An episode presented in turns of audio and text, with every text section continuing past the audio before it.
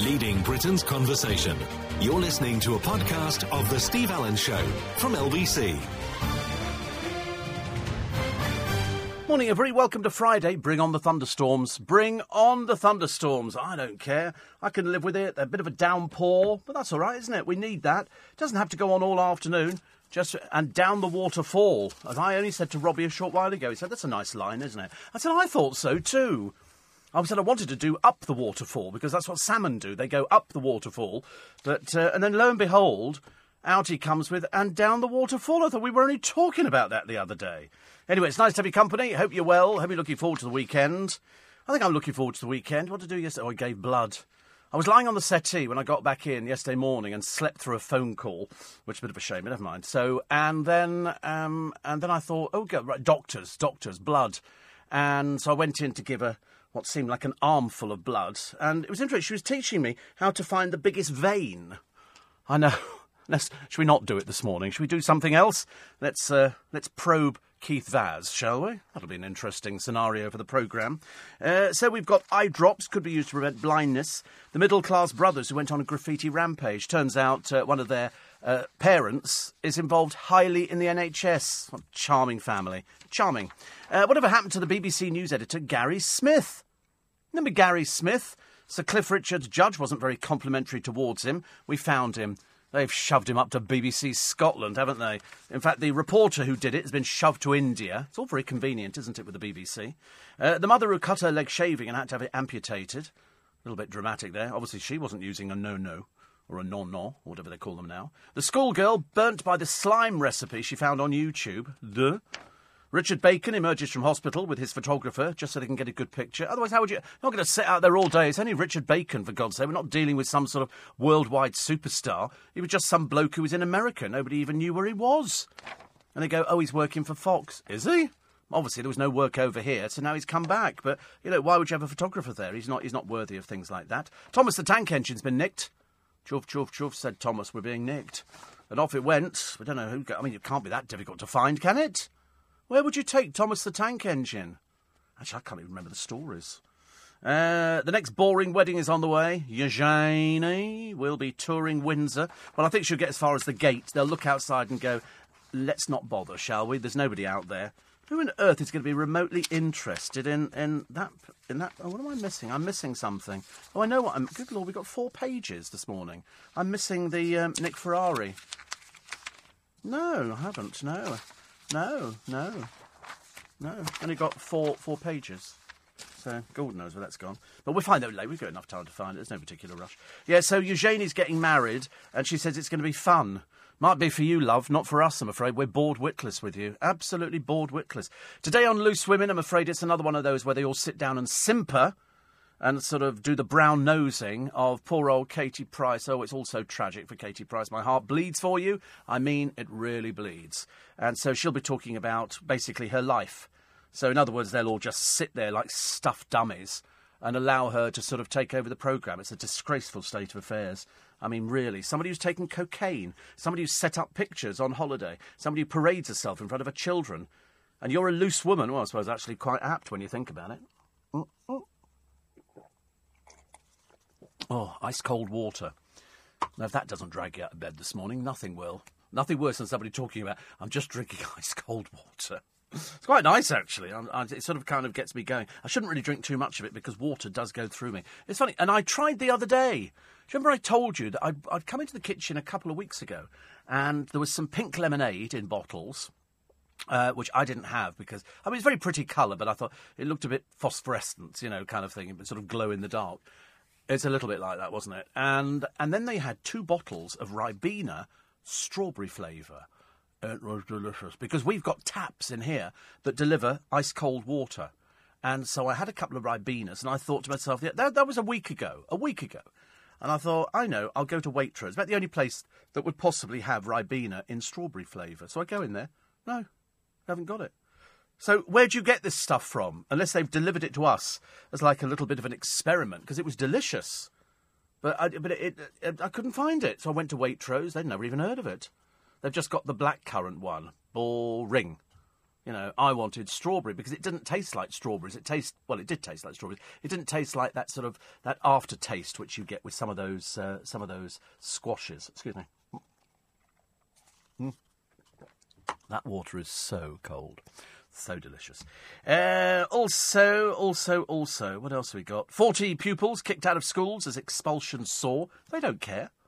They don't care. I mean, years ago, might you imagine, in our day, ladies and gentlemen, if you're over the age of 40, and you went home and you said oh, to your parents, oh, by the way, they went, oh, whoa, how'd you get on at school today? You go, by the way, I've just been expelled.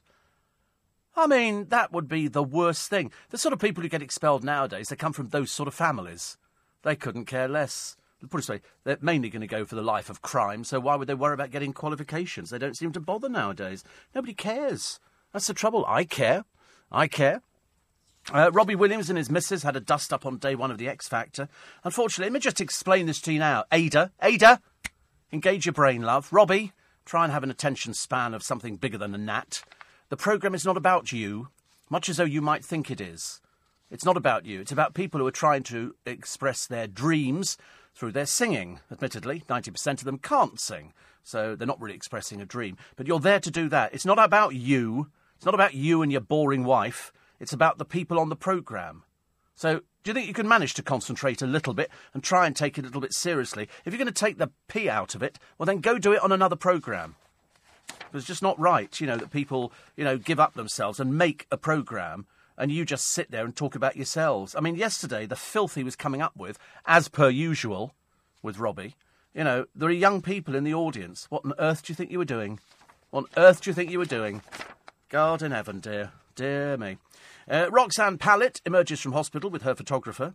Everybody's got a photographer. I need one myself after that racing car crash, but obviously, if she could walk out of hospital, she wasn't that bad. Uh, everybody should have a work fling on Frisky Friday. Today is Frisky Friday. That's nice, isn't it? Don't know what we're going to do to celebrate on the pro. There must be something we can do to celebrate Frisky Friday. Yeah, should we ask Lucy? Be- what is frisky? Is frisky like? I mean, I've seen horses in a field becoming frisky, where they sort of jump around a little bit and they go, Ooh, and you think, I don't know, are they thinking frisky things? Playful and full of energy. Is that what, frisky means? Playful and full of energy. Well, that's Sheila Fogarty, isn't it? She's frisky. She's definitely frisky. I've seen her being frisky in the office. Fr- what was it again? It's, it's, it's playful and full of energy. It's not Dave O'Brien, is it? That's a fact. Somebody came up to me the other day, as people do, you know, and uh, they said, so what's that James O'Brien like? Oh, ghastly, I said. Really ghastly. What do you expect me to say? Honestly, I like it. And also, there are calls for mobility scooter fitness to drive tests. Absolutely. We've had people driving down the motorway, people driving on the pavement. They don't have any any sort of training. They just get on these things, charge it up, and off they go. Perhaps we need to uh, sort that out. And also, Sue, Sooty's secrets laid bare. Sue pregnancy scandal. Stand by for this one this morning. It's going to blow your socks off. Uh, also, Eamonn Holmes missed out on a shout out on Love Island. Laura the trolley dolly, you know, the really tacky one, apparently. She's been around the world, quite literally, a few times. Uh, she, she fancies Eamonn Holmes. Why do these programmes fall into it? I mean, do you seriously think anybody's going to fancy Fat Boy Fat? Nobody has ever said that Eamonn Holmes was fanciable, unless it's some tacky old trolley dolly. I mean, really? I mean, some of the things she's come up with, she's very odd. I mean, I, I would actually be calling the police in and making sure you've got security cameras around if she's there. And also, Eamonn Holmes. I mean, why would you want to make his stomach, sorry, ego, any bigger? You know, by going, oh, she fancies you. She's a trolley dolly. Of course she fancies you. They all fancy people. We know. They're not difficult. Used to be a racing driver years ago. He's on motorbikes, Barry Sheene. He used to do overnight stops with all the girls on his flight, and they used to do it. Do it. I mean, I can't even go any further than that on this programme.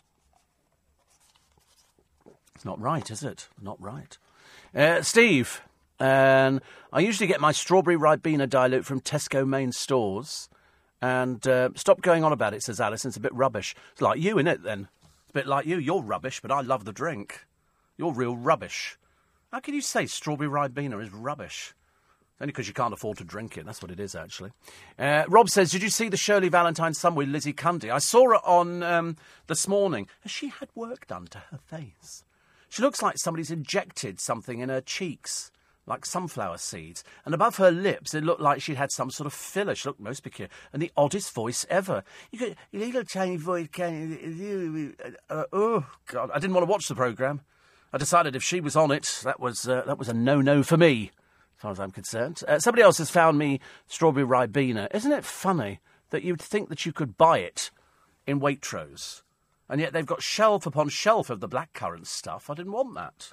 I wanted Ribena squash, no added sugar. Was ours no added sugar? I don't know. We're not sure if ours was no added sugar. It's very nice, whatever it is. They've got it in Sainsbury's. Well, that's it. I've got to get in the car today. I'm going to drive to a supermarket. Have they got it in, oh, they've got it in Tesco's. Ah, look at, oh, half price. What's 2.49 now 124? Whoopee! Well, that's for me. With no added sugar. Mind you, it's got all the sugar that's in the, uh, in the, I thought it was delicious. Well, it must be because the bottles vanished out there faster than you could say, I'm not paying tax to the HMRC. Um, so I'm glad I can find that. And I've got a Tesco down the road for me. Well, I say down the road, it's in another county. It's far enough away for it not to be of a, a worry to anybody living in my area. Uh, 84850 steve at lbc.co. Yesterday is the answer. Yesterday. At about three o'clock, actually. if you're that nosy. And uh, yeah, well, till, till one minute past. it was one of my lengthy sessions, as they say. Of course, my neighbour's just gone away on holiday. Oh, Steve, could you water the plants? Oh, it takes forever now. I'm watering everybody's plants. And my other neighbours have gone as well. Because it's uh, the schools are breaking up, aren't they? Wish they would. And um, and they're all sort of out there, and people are going on holidays, and it's going to be it's going to be lovely because the trains are going to be quite empty and I love it when the trains are quite empty. I really do. It makes it makes an awful lot of difference. An awful lot of difference. Uh, so we go through the papers. We'll find out who's doing what with who. Boris clinging on for his free house. Get out, Boris. You're not the foreign secretary anymore. Get out of the house. All right. Shouldn't take you too long. Most of the stuff in there is probably government. Uh, also, uh, the Irish Prime Minister, and uh, uh, this is um, he was for some reason. This is Leo uh, Varadkar I believe he's homosexual. Uh, so perhaps that's why he said he said I'll ban British planes as revenge for Brexit.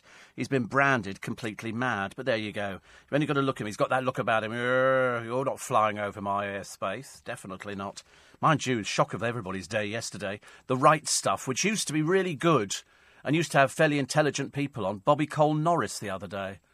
I mean, seriously, what are we doing? We're going round the U bend, are we? He didn't contribute anything at all. He was neither funny, interesting, or articulate. It just sounded like some, some remedial three year old. Very embarrassing. A very disappointing panel. Oh, the other one on there was Pauline Burrell. You remember Pauline Burrell?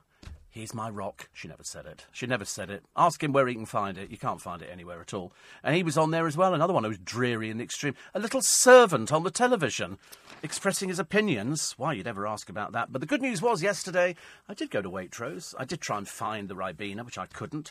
I was going to buy some meatballs, but I thought, no, I'll buy some red onion. They do a bag of sliced red onion, and I love sliced red onion. Always cook it, because otherwise you go completely round the bend. And um, um, I was going to buy some strawberries. I did buy some strawberries. I've just remembered I did buy some strawberries.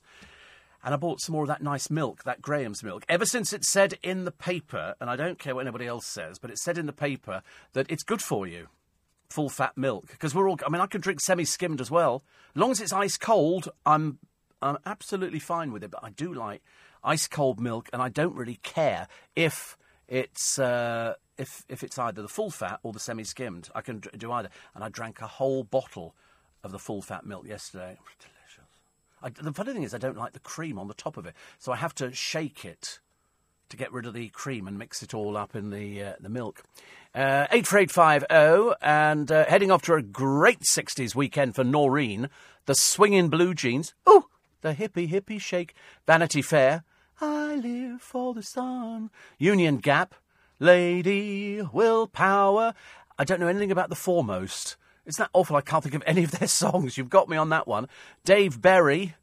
Uh, I know a few Dave Berries, actually. Hope we get the predicted rain, says Noreen. Oh, don't we ever. Uh, Steve, have a proper look at Leo Varadkar. I've got a picture of him here. He's deeply, deeply, deeply unattractive. You know, I mean, he's gay. Ooh, quelle surprise. And uh, you're not flying your aeroplanes over my country, okay? And I am unanimous on that. I don't want a plane on my entrance, thank you very much indeed. So, you know, so there he is. So you don't need to look at a picture of him, you know, to see what he is. You could just you could just have a look and, and he's come up with this mad idea. They're quite mad, some of these people, aren't they? Do you think they just say it? Um, he says the ban will, stop. Oh, the, the, the ban will stop islands jets, and they'll only fly to Costas. I'm assuming that's a coffee place. He's quite mad, isn't he? There's nothing worse than an unfunny queen. Really, it's not funny at all. I don't care what anybody says. And um, he's sort of he's got a bit lost in translation. Come on, pull yourself together, for goodness sake. Can't do that. Uh, so Robbie Williams and his boring wife, she'll be out by Christmas. I'm telling you, she won't survive the course. Robbie's a bit, uh, he's not the full ticket anyway. And so they started jibing. And uh, she said, You'll, you never did make it in America. He then says uh, she's got rabbit, but not the pet kind. There's children in the audience for this one. Really, Robbie, why don't you wash your mouth out with carbolic? You're not the funny. You're about as funny as uh, that little ex-footballer, little little Gazza Gascoigne. Little Gazza Gascoigne used to think he was really funny when he put on a fake breast things, and, and used to go, "Oh, ha ha ha, you're so funny," and then it turned out he wasn't funny at all. Robbie Williams is equally as unfunny and equally as uh, as disgusting. How embarrassing if you had to take children to that X Factor thing to listen to that kind of tirade, which is ridiculous. Why don't they concentrate on the people on the programme? Sorry, Robbie, we're bored with you, okay? Let's face it, you were sort of selected. I think the last time you toured with Take That, was it you using all the foul language? I believe it was, actually. I believe it was. Uh, also, we found a, a biker, biker, on a mobile. He was filming himself at 189 miles an hour. And luckily, we just had to send him to prison. It's either that or a cemetery, but I suppose. But they, they found lots of uh, videos of images of motorbikes being rid- ridden recklessly. He was he uh, went through red lights, rode on the wrong side of the road, pulled wheelies, and sped in and out of traffic. He also admitted assisting an offender in the retention of stolen goods, so they've sent him to prison, which is good news. Only 21 months. You'll like it in there, Mr. Campion, little Adam. They like people like you in there, as I'm sure you're aware. So you enjoy yourself while you're in there. Uh, also, uh, the warning on the Cliff privacy ruling. The BBC censored. They must fight back to preserve justice and a free press, writes somebody called Brendan O'Neill. Got no idea. And let's, let's, let's wait and see if it happens to you, eh, Brendan? Let's wait and see. See how, whether you would be thinking exactly the same. Somebody comes in, makes an allegation against you, and then you go, just ignore it. The next thing is you've got a helicopter hovering outside your flat, and somebody, you'd be the first one to be screaming like a banshee, wouldn't you? So just think how he felt, you know, with never been charged or anything else. You wouldn't like it. You'd be the first one using your privilege as a journalist to expose it. But uh, if you really think that it's great to expose people to the ridicule of the British public, well, then you're sadly mistaken. Sadly mistaken. You're listening to a podcast from LBC. Morning, everybody. Nice to have company. 23 minutes past four. It's Friday morning. We can, you can jump up and down on a Friday. Friday morning, you can now do officially. I give you permission to jump up and down and go, thank goodness it's Friday. Thank goodness. Although somebody said to me earlier on, my friend Rich, and he said, Has this week dragged? And I thought it's actually gone by fairly quickly because we get paid next week, and that's always very exciting. And then you've got tax to pay at the end of this month. I mentioned that for, for various people listening at the moment. Uh, and then Burberry, it turns out, have burnt £28 million worth of their stock that didn't sell because they're obviously so popular. £28 million worth. And the reason they, they burn it is to stop it turning up on markets and devaluing the brand. I thought that was done years ago by Danniella Westbrook when she turned up all in Burberry, little realising that's the effects of doing drugs, ladies and gentlemen. I think she had the pram, she had the, the oh, it was disgusting. It was such an awful look. And ever since then, I'm afraid, Burberry said, chav. They might sell nice clothes and use Eddie Redmayne and, and one of the Beckham boys to model their stuff, but if they didn't shift 28 million quid's worth of it and they burnt it, obviously not doing as well as we thought. I think it'd be better to put it on markets. That's obviously the uh, the right place for it, isn't it? Uh, the Fourmost are a group from Liverpool, as Howard. Famous hit was a little loving. No, doesn't um, doesn't. No, definitely. Uh, I agree with a listener who thought that strawberry Ribena was rubbish. At least quality wise, if it's got more than 10% of strawberry juice. I think actually it's got uh, 25% strawberry juice. That's what I think. I'm only just sort of correcting you, Patrick, in case the makers of Ribena decide they're going to sue you for dissing their products. I'm just saving you because you might not have the intelligence to realise that you can't make claims about something unless you know the facts. Okay, so I'm saving you. I'm saving you for that one. Uh, Steve says. Uh, Steve says. Uh, uh just finished work. Don't try and sing because don't need a headache. I'm a perfect singer, actually. Uh, so right with the Cliff thing. Uh, as if a search warrant granted on the basis of gossip and rumour. No, it was the fact that the BBC then sort of spent a small fortune of your money, I should imagine running into thousands, to get a helicopter up. And uh, the news editor was heard shouting, yes, all that kind of thing. You know, it's, uh, it's a bit sad reflection, as I say. They wouldn't like it if it was them, would they? They wouldn't like it. Mind you, that's the BBC News Department. Never knew a thing about Jimmy Savile. Not a thing. What a useless organisation. And they're supposed to be, you know, nations speaking under nation. I think nations speaking up your rear end on most of the uh, things. Very embarrassing. Very shoddy. Very shoddy. Uh, Steve, I've got so many DVDs at home that I could open a shop, but then I'm just a huge film buff. Oh, I, I buy them all the all the time. I love uh, I love DVDs. Somebody sometimes somebody will mention one, and I go, oh right, I don't have that one. I'll go and get it. And the funny thing is, I can remember everything I've got. I couldn't recite them all to you now, but if somebody says, "Have you got this?" I can tell you no or yes. It's as simple as that. I'm near the end of toleration, says Jim, for this heat. Now we just heard on Darren's show that we're back into the 30s again on Monday. Tomorrow, Tomorrow you're back in on the uh, on the 30th. This afternoon they've said in the south uh, this afternoon it's going to be uh, thunderstormy and torrential downpours and stuff like that, which actually doesn't bother me. I really don't care. I'm not remotely worried. Uh, so you know that's the way it goes. And I think tomorrow they've said 31 degrees. 31 degrees. So listen, we get a, a load of you watch everything will turn green overnight. It'll rain this afternoon, please God and then by tomorrow morning everything will look green. It won't look parched. It'll look absolutely fantastic. And then come come tomorrow, it's going to go in the afternoon back to where we came from again. I don't I don't know why. It's just the way to, I could really do with a load of uh, a load of rain. But, you know, I'm more than happy to have just a deluge. That'll be good for me. Uh, nearly 10,000 British Airways passengers were left stranded by an IT glitch. Nothing you could do about an IT glitch. So it's summer of chaos, customs queue nightmare, holiday rush delay today because it's Heath Woe. Heath Woe. It's not a speech impediment, it's woe is me, for I'm undone. And uh, because a lot of people now are heading off. Two days before the holidays, it's cheaper to go on the flights. It means taking the kids out of school, though, doesn't it? And, uh, you know, you might want to, to go away on holiday. Loads of people on holiday. Today and tomorrow, the trains should be empty. Also, greedy airports charge sky high prices to drop off or pick up passengers. At Stansted, for 15 minutes, it costs £8.50 for 15 minutes. 57p a minute. Luton costs £8 and the East Midlands is £7. Wow. That is a lot of money. It's £8.50 for 15 minutes to drop somebody. What you should do really is you, you cruise very slowly past the drop off bit. Very, very slowly. You ready? Out. Open the doors, push them out. Okay, let them stay out there. And that way you don't have to pay for the parking. So much easier, isn't it? I like to, to better save you money.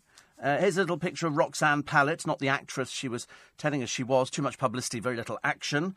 Now she's uh, a radio DJ, because apparently she thought she'd try that. That's what people do nowadays. They think, oh, I can't do anything. I know, I'll be a radio DJ. But unfortunately, radio DJs, that generally means this is, that was, here we go, in a quick time check.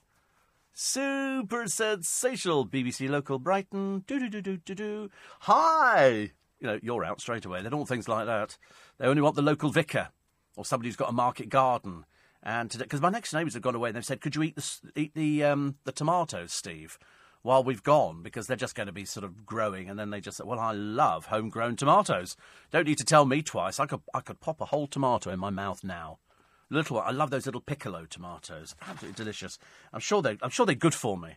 I'll try and convince myself they're good for me. I nearly had meatballs yesterday, and I decided not to. I don't know why I decided not to. Perhaps I thought meatballs sound a bit fattening. So I, I bought the milk, and that was lovely. And then I was trying to get it as quick as possible, shove it in the fridge so it's ice cold. And the onions, I was going to clear out of the fridge today, actually. I'm sure I've got a trifle hidden in there somewhere. Oh, no, I ate that the other day. I've just remembered. I'm very good, though. I scraped the cream and the custard off. Not always. Mm. Oh, it's delicious. Delicious. Um, what else we got here? Um, can't do that one. It's in court. It's always the best ones are in court and on a Friday, and they go, the case continues. And oh, I skirt through them now to find out. I'm very worried about Thomas the Tank Engine disappearing. The fun ride was stri- swiped from a container. They believe that thieves used a lorry and a crane. What, you just drove along the road with a lorry and a crane? Who are these thieving little sods? They'll find it. It'll be somebody's train somewhere, and if it's a Thomas the Tank Engine, they'll recognise it. And they'll go, ah, yes. Wonder what sort of people would. Who, who, but, who carries a crane with a lorry? Who has things like that? I don't. Do you have that, ladies and gentlemen? You probably don't, actually. Uh, there's um, a. Oh, yes, good. Guilty. was, was a relief. This is the boss of the Parent Teacher Association, Ellen Johnson, posted on social media after each event for the Parent Teacher Association to say how much was collected. They do cake sales, school disco, and, and uh, all the rest of it. Anyway, uh, she thieved during a 12 month spree £4,500. She thieved it. Uh, a new person took over the helm and realised money was missing. Johnson from Cardiff. There's a lot of thieving going on from Cardiff. I seem to be reading this too often, ladies and gentlemen. But anyway, she admitted theft, got a 12 month community order, and must repay the cash. Can't we throw her in prison? Oh, come on. Make it fun for us. No, we're going to give you community order. Oh, thank you very much indeed. No, you, get, no, you must go to prison. You must go to prison for two years and stay there with no food, bread, and water. I'd nearly forgotten briefly, the moment I say you must remain in prison, I'd nearly forgotten about the tramadol girl, but thank God I haven't. Thank God she's very much at the forefront of my mind. I should imagine, judging by what her uh, sister and parents said a short while ago, she can't be alive because she, she apparently was borderline um, a short while ago, and now it's been a few months, and we've still not heard anything from her because she was a drug smuggler. And drug smugglers, as far as I'm concerned, should get their, their just desserts. You know, none of this baloney that uh, he's, he's got a bad back. It's funny he doesn't have it now. Isn't that funny? I used to think, you know, I thought bad. Oh, look at the time. I thought bad backs lasted for ages. No, not if you're over there. You're listening to a podcast from LBC. Morning, everybody. Nice to be company. 25 minutes to 5. It's Steve Allen's early breakfast on LBC. With you until 7 o'clock. Go. Go. oh, that's nice. Very nice. So I'm just approving of what the, uh, of what the breakfast producer is wearing this morning. It was, it was quite a nice shirt, actually. One of his better ones. He has to seek my approval. You know, if, if you don't get approval from Steve Allen on your shirt, there's no point. No point in even bothering about it. Um, I had no idea what a breakfast club is. Not a clue. So I made some investigations, and it turns out that kids register for this, or the parents register the kids. So it means that the parents can go to work and they shove the kids in the in the school breakfast club. It's free. And so you go there, and it's a place for them to go to, basically because their parents need to go to work and so they have to uh, they have to push the kids onto the school. So the school opens up early, they do them breakfast, and it seems to work quite well. But they've only got so many places, they can't take everybody. So yesterday there were families queuing from 3 a.m. in the morning. Who on earth decided that you need to queue at 3 a.m. in the morning to secure a place? I've got no idea. Now, that's what they did. And there's a picture in a lot of papers today of all these poor parents having to sit down uh, because they want a place for their, for their child. Amazing, isn't it, really? Uh, also, the probe into uh, Keith Vaz. That's Jim the washing machine salesman. Oh, Keith Vaz, honestly, he's a bit of a dark horse, isn't he, really? You know, you never guess to look at people what, what they get up to privately. But anyway, two years later, they're still investigating. I mean, either they're very slow very naive or very stupid or a combination of the whole lot. I mean, how can it take two years? Anyway, the MPs have now voted to grant themselves anonymity if they're accused of sex offences or expensive frauds. Expenses frauds. So, in other words, they can basically get away with just about whatever they want to, and it will never be reported. There's quite a number of cases that were on the books, people being uh, accused of various sex offences and things like that. They've just vanished. They've just vanished, isn't it? Welcome to the world of corruption, ladies and gentlemen. It's out there and it's, uh, it's burning a hole in the ozone layer. Uh, the mother who cut her leg shaving had to have it amputated. She, it wasn't she was that bad, it's she got an infection. And uh, then that turned into something really bad. Um, uh, what am I going to do here, actually? Oh, there was the uh, the schoolgirl who burnt herself. She made slime from a recipe on YouTube, and then it burnt. There's pictures of the paper of her burnt by it, and you think, why on earth would you do that? Why on earth would you do that at all? Dreadful. The N word shock on Love Island. It came up because she was singing a song, one of these girls. Noel Gallagher has mocked his young son for crying when England lost their World Cup semi. Christine McGuinness is out with her photographer, and uh, now you sadly get Paddy McGuinness as well, who's fallen into that cheap Z list group of people. Which is not good. But anyway, Christine McGuinness was out with her. But luckily, the wind blew and it blew her skirt apart so you could see her panties. Woo! Amazing. Well done. Congratulations. Do you see the children very often? I only ask because it seems that most days you're out at the hairdresser, which for somebody with straight bleach blonde hair is a little bit strange. Can't you wash it yourself? Would it not be easier to do it and stay at home? Or are you just sort of, you know, thinking you're a celebrity? Not in most people's minds. You're just another one of those bimbo creatures off the television who's obsessed with sort of their own importance. It's a bit like loose women today. That will be the worst bit of brown nosing you've ever seen as the panel fawn all over Katie Price because it just was so dreadful for her. How she's coped, you know, dissing her ex three husbands. She's called them a very rude word and says that they're out to get you. You can wind her up easily. You can tell her that, listen, everybody hates you, which of course is, is strictly true because she's not getting much work, is she, nowadays? And there was that story we had the other day about the jewellery incident. But anyway, she's on Loose Women today. She'll be talking about the cocaine thing. So, in other words, it must be filmed. They must have already done it. I mean, the audience, I don't know where they get the audience from. Is there a home around the corner where they get people out patting? I'm sure I've seen people wearing slippers. I'm sure. Very interesting. Uh, Hamleys have opened a Harry Potter floor. And uh, all the top celebrities turned up to the opening. I don't know which company they're using, but they managed to get Stacey Solomon, woo, Imogen Thomas, serial complainer to the newspapers about people you've been out with, the entrapment scheme, and somebody called Nicola McLean. And they invited them. What on earth for? That's the best they can get, Hamleys. I thought you were upmarket. I'm obviously in the wrong place now. It's very bad, isn't it? It's obviously not upmarket at all if you've invited Nicola McLean, Stacey Solomon, and Imogen Thomas. I should imagine all the other Z-listers were sort of otherwise engaged, staying in and bleaching their roots. Uh, Louise van der Velde, I don't know who she is, but she's, uh, she's certainly uh, airbrushed quite a lot in the paper today. Badly dyed hair, and she says you should cheat on Frisky Friday. Today is Frisky Friday, so now is the day that you should cheat. What a sad, pathetic specimen she is. As I say, there's not really a lot you can do when you're this heavily airbrushed. She says that um, there's a 70% rise in activity on extramarital dating sites today. Good Lord. Stray and you'll pay the high price, says Deirdre Sanders, who knows about these things. You know, people end up with, with relate. So everybody should have a work fling on Frisky Friday, says this ridiculous woman. What a stupid thing to say. What are you sort of determined that people's marriages would sort of split up? I mean, you know, there are certain people who could probably have affairs and probably are having affairs. They don't need to be told to do it. Uh, she was a government advisor. Zara McDermott wasn't. Uh, sorry, Zara. Zara. Tea twice here, and uh, biscuits. Thank you. She claims she was writing speeches for the government. No, she wasn't. Okay. But uh, anyway, here she is. She's now set to move in a different direction because she's celebrity.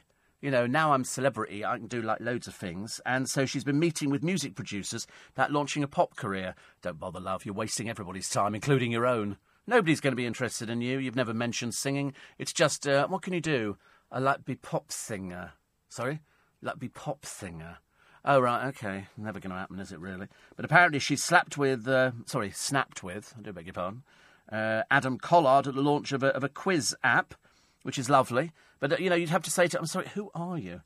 Celebrities. What, what sort of celebrity are you? Um, like Love Island. Oh, bimbos. Oh, right. That's how, well. So you never said that, did you? Anyway, it turns out that her infamous kissing scene with Jack Fowler, who was staged a number of times. Oh, it's so funny to see you out, dear. Never mind. I mean, by, by Christmas we'll have forgotten about you, so that's good news. But uh, she says, I can do what I want to do, and they get the angles. I'm so busy now. I'm not focusing on how many times I have to do what I do. Oh, that's sweet, isn't it, really?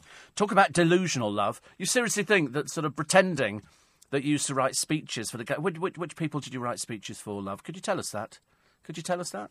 Ridiculous, honestly. And then they get the blokes out there who don't seem to know how to dress, but at least their tattoos are spelt correctly which is more than you can say for most people nowadays. 84850 steve at lbc.co.uk. 18 to 5, that's about as good as you... Uh, as good as you're going to get it. Steve says, sorry to break it to you regarding airports, but I fell foul of this a few months ago. The airports, from about half a mile from it, make you filter to drop off or long term parking with a honey trap at the end. No way to escape paying.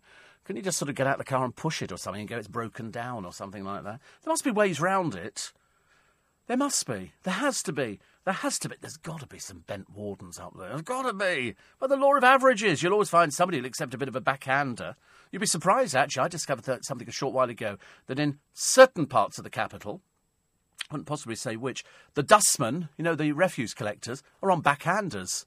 People who haven't paid to have their rubbish taken away do a backhander to the uh, to the people, and they'll actually take it. Oh, yeah, goodness sake, honestly. Uh, Steve, my street used to have lovely green patches for the lowly pedestrians. Now it's just straw. Oh, dear. Marcus says at Bristol Airport, I thought it was expensive to pay a pound, but to charge £8.50 is disgusting. I know, because they know you've got there's no other way you can do it, is there? If you're dropping somebody, if a friend of mine said, I'll make excuses now. Oh, Steve, could you drop me to the airport? Oh, I can't. I'd love it. What, what, what day is it? Oh, I definitely can't do that day. I'll just make up an excuse. I'm not paying £8.50. Ridiculous. And uh, Steve, I'm collecting all the Ironsides on DVD. I love, says Paulio Raymond Burr. He was into growing orchids and introduced over a thousand different varieties.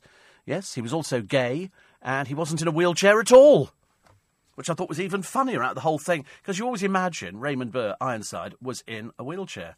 But of course, that was just the character, and uh, he, he and his boyfriend had an, an island. They owned an island. I love stories like that. I think that's really great, actually. One of my favourites, though, along with Columbo. Oh, yes, Columbo, definitely.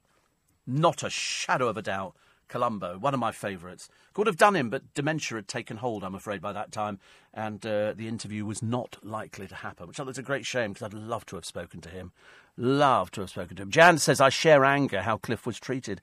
Helicopters and close ups of officers in, uh, in rubber gloves. Uh, rifling through his uh, his furniture is not press freedom. No, it's absolutely not. It's absolutely not. It was intrusion. And that's what the judge decided. Although I've noticed that old Patten, former governor of the BBC, has said they would be stupid to uh, to uh, open up this inquiry again. Leave it as is, because if you lose again, they'll probably double it. It's as simple as that. So uh, try and get over yourselves. Not an easy thing to do, I should imagine. Uh, 84850, Shane in Sydney's got loads of uh, DVDs, boxes of them. See, I don't have boxes. Perhaps I should. Perhaps I should put them in, in boxes, you know, which would be, be a lot easier, actually. Then I'd find things. And mind you, I often think these big plastic cases, which you find in markets and all sorts of stores, is absolutely a godsend. Oh, look, there's the Burberry store. How lovely. 28.6 million that's what they did. They physically destroyed in the year, the finished goods, 28.6 million because they didn't want them to hit markets. But people think it's chav anyway. That that Burberry thing, not all their stuff, but that stuff that Danniella Westbrook was wearing, that's chav. That's what chavs wear. You know, that's the most copied one, isn't it? People like that kind of thing, not me. I never buy into names for some reason. And after Danniella Westbrook reduced the brand practically down to the floor level, they had to sort of find a way of elevating it. So then they got Romeo Beckham to do some of the uh, thing. It just looked a little bit little Lord Fauntleroy, so that didn't work properly. Then they got Eddie Redmayne and Cara uh, Delevingne uh, was also doing some of it, and that didn't kind of work either. If they've had to destroy twenty-eight million pounds worth of it, somebody's either going to lose their job because they've overordered or they haven't got the faintest idea what's popular and what isn't popular. And obviously, that is a 28 million. That's not like 100 pounds worth of stuff or a thousand. It's 28 million pounds worth. It's just absolutely unbelievable. I don't. Perhaps they all do it. Perhaps they all do it. I've got no idea. I've got no idea. Oh, it's a pretty picture, isn't it? Begonia Begonia's doing well in Kennington, says Jack, yes. No room to sit down, I've noticed. Oh, look, you can just about squeeze a chair in, so that's nice. I've seen that furnished. Very inexpensive, isn't it? You're very lucky to get that nowadays. What was it? 19.99 for the, for the chair and, uh, and the table? Or do you have to pay extra? It's, it's, it's self assembly, isn't it? I know. I could never screw legs in at all. Uh, the family's queuing for the 3 a.m so they can head off, and also corridors falling silent as pupils are told no talking between lessons. They're so noisy. They are so noisy. Uh, they've also found a smirking moped killer. Jordan Bailey Maskell was one of two men who murdered Danny Pierce in front of his girlfriend as they left a jazz club. It's because he had the wrong watch on. He was wearing a Rolex. And uh, mind you, Danny, you know, if you're sitting on your cloud listening, why you'd go out to a jazz bar in broad daylight wearing a Rolex worth that much is beyond me. Seriously, I know it shouldn't be like that, but, um, You know, unfortunately, that's the way it is. Anyway, Mr. Bailey Maskell, a right piece of filth, obviously looking forward to the company of other men for the next 37 years. But uh, judging by your look, that's obviously your kind of thing, isn't it? So you'll enjoy yourself in there. And commiserations to poor Danny Pierce, who, um, who was chased, stabbed, shot, everything. I mean, it's your worst worst nightmare. But then there is pond life out there, and that one is particularly pond life. Together with Adam Campion, the 189 mile an hour buffoon, little girly boy. Here he is doing wheelies, jumping lights, thinking he's really clever. Well, you can reflect on your time in prison now. And, uh, and I'm sure you'll have a lovely, lovely time because you look like you're about to enjoy it in there as well. Uh, plus, in the paper, still to come, could eye drops be used to prevent blindness? Oh, God. What a movement forward. Thank you very much indeed. You're listening to a podcast from LBC. Very interesting because, in the light of Burberry burning £28 million of its unwanted designer goods, the reason being that they don't want the wrong people buying Burberry products. Obviously, chavs everywhere. Your turn. And uh, products are destroyed either because they've been in stores and not sold, or because they were products which were in development and never gone on sale. Last year, Richemont Listen to this one. They own Cartier and Montblanc. They have admitted to buying back how much worth of their unsold timepieces over the previous two years, only to dismantle them. £430 million worth of Cartier and Montblanc, which they bought back only to then dismantle them so that nobody can get their hands on them. Bloody hell. but um, very interesting. Very interesting. So Burberry, you know, whose clothing is priced at the high end of fashion retail, it's got so snooty, hasn't it? Now, have you noticed there was that? What was the shop that they went into a while ago? Well, we had the, the Oprah Winfrey story, where poor Oprah goes into a into a shop in Rome, and they obviously look at her as a black woman. They don't see Oprah Winfrey, and she goes to sort of uh, picks it. It's not for you. It's not for you. And so she get well, uh, why not? Well, it's just not. That's not available. And then so Oprah then sees something in the window that she's going to buy. I think for her assistant. But so far, the snooty, stuck-up assistant inside. Can we remember the? Who was the company she went to? We can't remember now. We will, don't worry. Take seconds.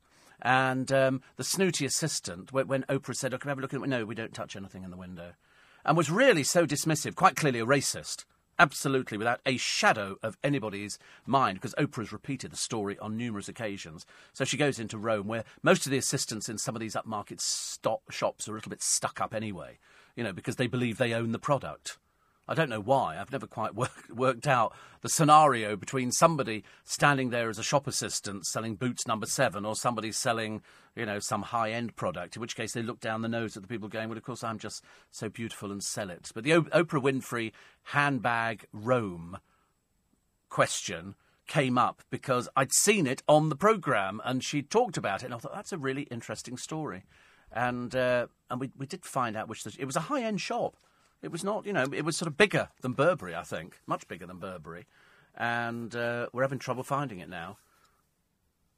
We think it was Louis Vuitton. We think it was Louis Vuitton. Okay, so we covered ourselves by going, we think it's Louis Vuitton. Whoever it was, the assistant there said, uh, you can't buy. Anyway, the girl they were buying the, uh, was her goddaughter, I just remembered. And, and she then changed her mind on the bag. And Oprah went, oh no, please. Anyway, eventually, the assistant uh, was told in no uncertain terms, this is Oprah Winfrey. Okay? You've screwed up big time. And so he then grovelled like there was no tomorrow. I say he, it might have been a woman. I don't know. But they grovelled in front of her. Basically, oh, they couldn't do enough for her. Would you like some champagne? Would you like this? Up until then, they'd obviously thought she was a shoplifter working in a gang. That's how bad it was. That's how stuck up they were. They failed to see beyond until. Because Oprah Winfrey without her hair being done and her makeup being done. She was just an ordinary person, but occasionally she likes to. She was standing in line, she said, at the bank the other day, depositing a million dollars. A check for a million dollars. And, and so Ellen DeGeneres said to her, What was that like? She said, It was fantastic. she said, So I went back the next day and deposited $2 million. kind of thing you can do, isn't it, really? Ring the Loose Women audience, says Mel. Uh, funnily enough, I found out yesterday they do, in fact, take nursing home residents to see the filming of Loose Women. The particular one I know is just up the road and for clients with dementia. I know it because I visit this home for my job. Well, they used to do it for the um, Des O'Connor show at Teddington Studios. They would bus people in. They would turn up in their dressing gowns and their slippers and they would be bussed in because sometimes Des's interviews had to be done in the daytime. If it was an American star they were flying in, they'd do them in the afternoon at Teddington, and then they would insert it into the programme. So the, half the audience was sort of shuffling along. And then they'd sort of, after the end of the interview, take them all back out to the coaches and off they went again. I think they might have got a cup of tea. But uh, that's where. Oh, so the same for Loose Women. I wonder why it was delayed reaction in the audience, and you have to get Christine, how you, Bleakley, telling clap, clap, clap, clap, clap, clap, clap, clap, clap, because she's about as boring as toast. Toast is very boring if, if you haven't, of course, got a piece of toast at the moment, which I don't have. But uh, you watch today, they'll be brown nosing Katie Price. That's what you need. You need somebody a bit big and a bit decent on the panel who can challenge her. You know, I'm sorry, what you, you took cocaine for this? Have you taken cocaine since? No. Anyway, what I'm here to talk about is no. Let's talk about the cocaine, shall we? We're not interested in your little pluggy plugs. Thank you very much indeed. The middle class brothers are in the paper today. This is Dominic and Niall. Right pair of little Marys here. A six year campaign of wanton destruction on trains. They caused thousands of pounds worth of damage. Thousands of pounds. They, um, they, they were part of a, a self styled street artist called the SMT crew. We are the SMT crew. You know, it's all a bit Mary Mary, quite contrary. They sprayed slogans and motifs on the side of trains. The pair, whose mother is Michelle, a senior NHS manager at the Christie Cancer Hospital in Manchester, continued the attacks despite being arrested in Italy and South Korea. I mean, it's just absolutely unbelievable, isn't it? But their mother must be so pleased. Although the judge has labelled them just common vandals. I think common describes them both very, very well indeed. It's an embarrassment, isn't it, to see graffiti? They're not artists, they're just silly little girls' blouses. Oh, I'm going to wrap my name up here. This is my moniker. Yeah, it's because you're a bit thick, isn't it? That's why. Uh, what else we got here? We got uh, publicity prone Nadine Dorries. God, I can't believe she's still around. Cannot believe she's still around. But uh, the Gary Smith story appears in Ephraim Hardcastle today. The uh, the news editor described by the Sir Cliff judge as unduly defensive and a degree evasive. He's now head of news at BBC Scotland after being formed by a colleague the BBC had a tip off. The Star's home was to be raided by police. He responded, Congratulations and jubilations. I want the world to know I'm happy as can be. Lyrics, of course, from the hit 1968 song, Congratulations. But as I say, all the key players in the Cliff Richard case appear to have sort of slightly disappeared and just melted into the background. As I say, let's wait and see how they react if somebody ever makes, you know, statements against them. Stansted, £3.50 for 10 minutes. You can drop at the short stay car park and a free bus to the terminal, says John. Isn't it just ridiculous that we do not have the facility here? Go to America, you just pull in, you unload, people are very nice over here. What are you doing? You can't, you can't, move! I'm just, um, my grandmother's, you know, it was like, what did I hear the other day from the mayor? Oh, another classic one from the mayor. I mean, seriously, the sooner we make a very little barrage balloon from him and just float it above every building in London, the happier we'll all be. But anyway, here he goes. This time he wants to make London the walking capital of the world, which of course is brilliant and discriminatory against people who can't walk very far. So it's not for you, I'm afraid, London. He's basically telling you to do one on your bike, okay? Because he doesn't want you around. We only want people to be healthy and to walk. And so he can get out there. But as I say, if you're disabled and you have difficulty walking, it's not for you, I'm afraid. They don't care about you. They really don't care. He couldn't give us stuff. So could I not bring? No, you can't bring your car in. No, no. You'll have to just struggle along, won't you? Really, because that's what the mayor thinks about you. He's also launched a legal fight over Heathrow, and um, it's they've been sort of challenging to block expansion. Why don't they mind his own business? Don't you get the feeling he's doing everything for himself? I don't think he really cares about us. I don't think we, we sort of feature in it. Never mind the sharks. Devon swimmer's been attacked by a seal.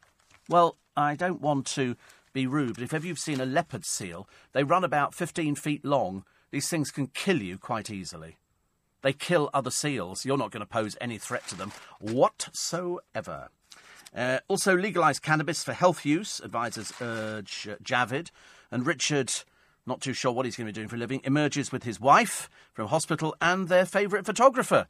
So you can get a picture, because otherwise they say, why would you be standing outside hospital waiting for Richard Bacon?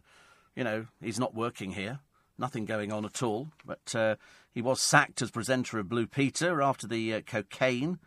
and um, and he's got this uh, plaster, and you know because he's had a tracheotomy, so that's why it's all there. Oh, look at the time! I can't believe it. Cannot believe the time. We've got the news coming up very very shortly. Tip tip hooray!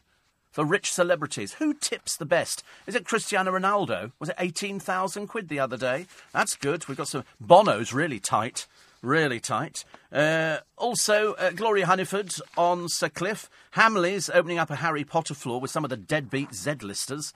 And uh, Summer Chaos a warning, it's Heath Woe. You're listening to a podcast from LBC. Morning, everybody. Nice to have your company. Welcome to Friday. Welcome to the 20th of July. Welcome to, apparently, the day the heavens open. Well, that's what they say. That's what they say. Whether it actually happens, I've got no idea. I'm hoping it will. I mean, they've said about two o'clock this afternoon, thunderstorms and you know crashings and bangings and water everywhere, which is great. But then, of course, as fast as it arrives, it's going to dry up, and then tomorrow we're back to the stifling heat again. My advice is just keep the fridge stocked up with cold water.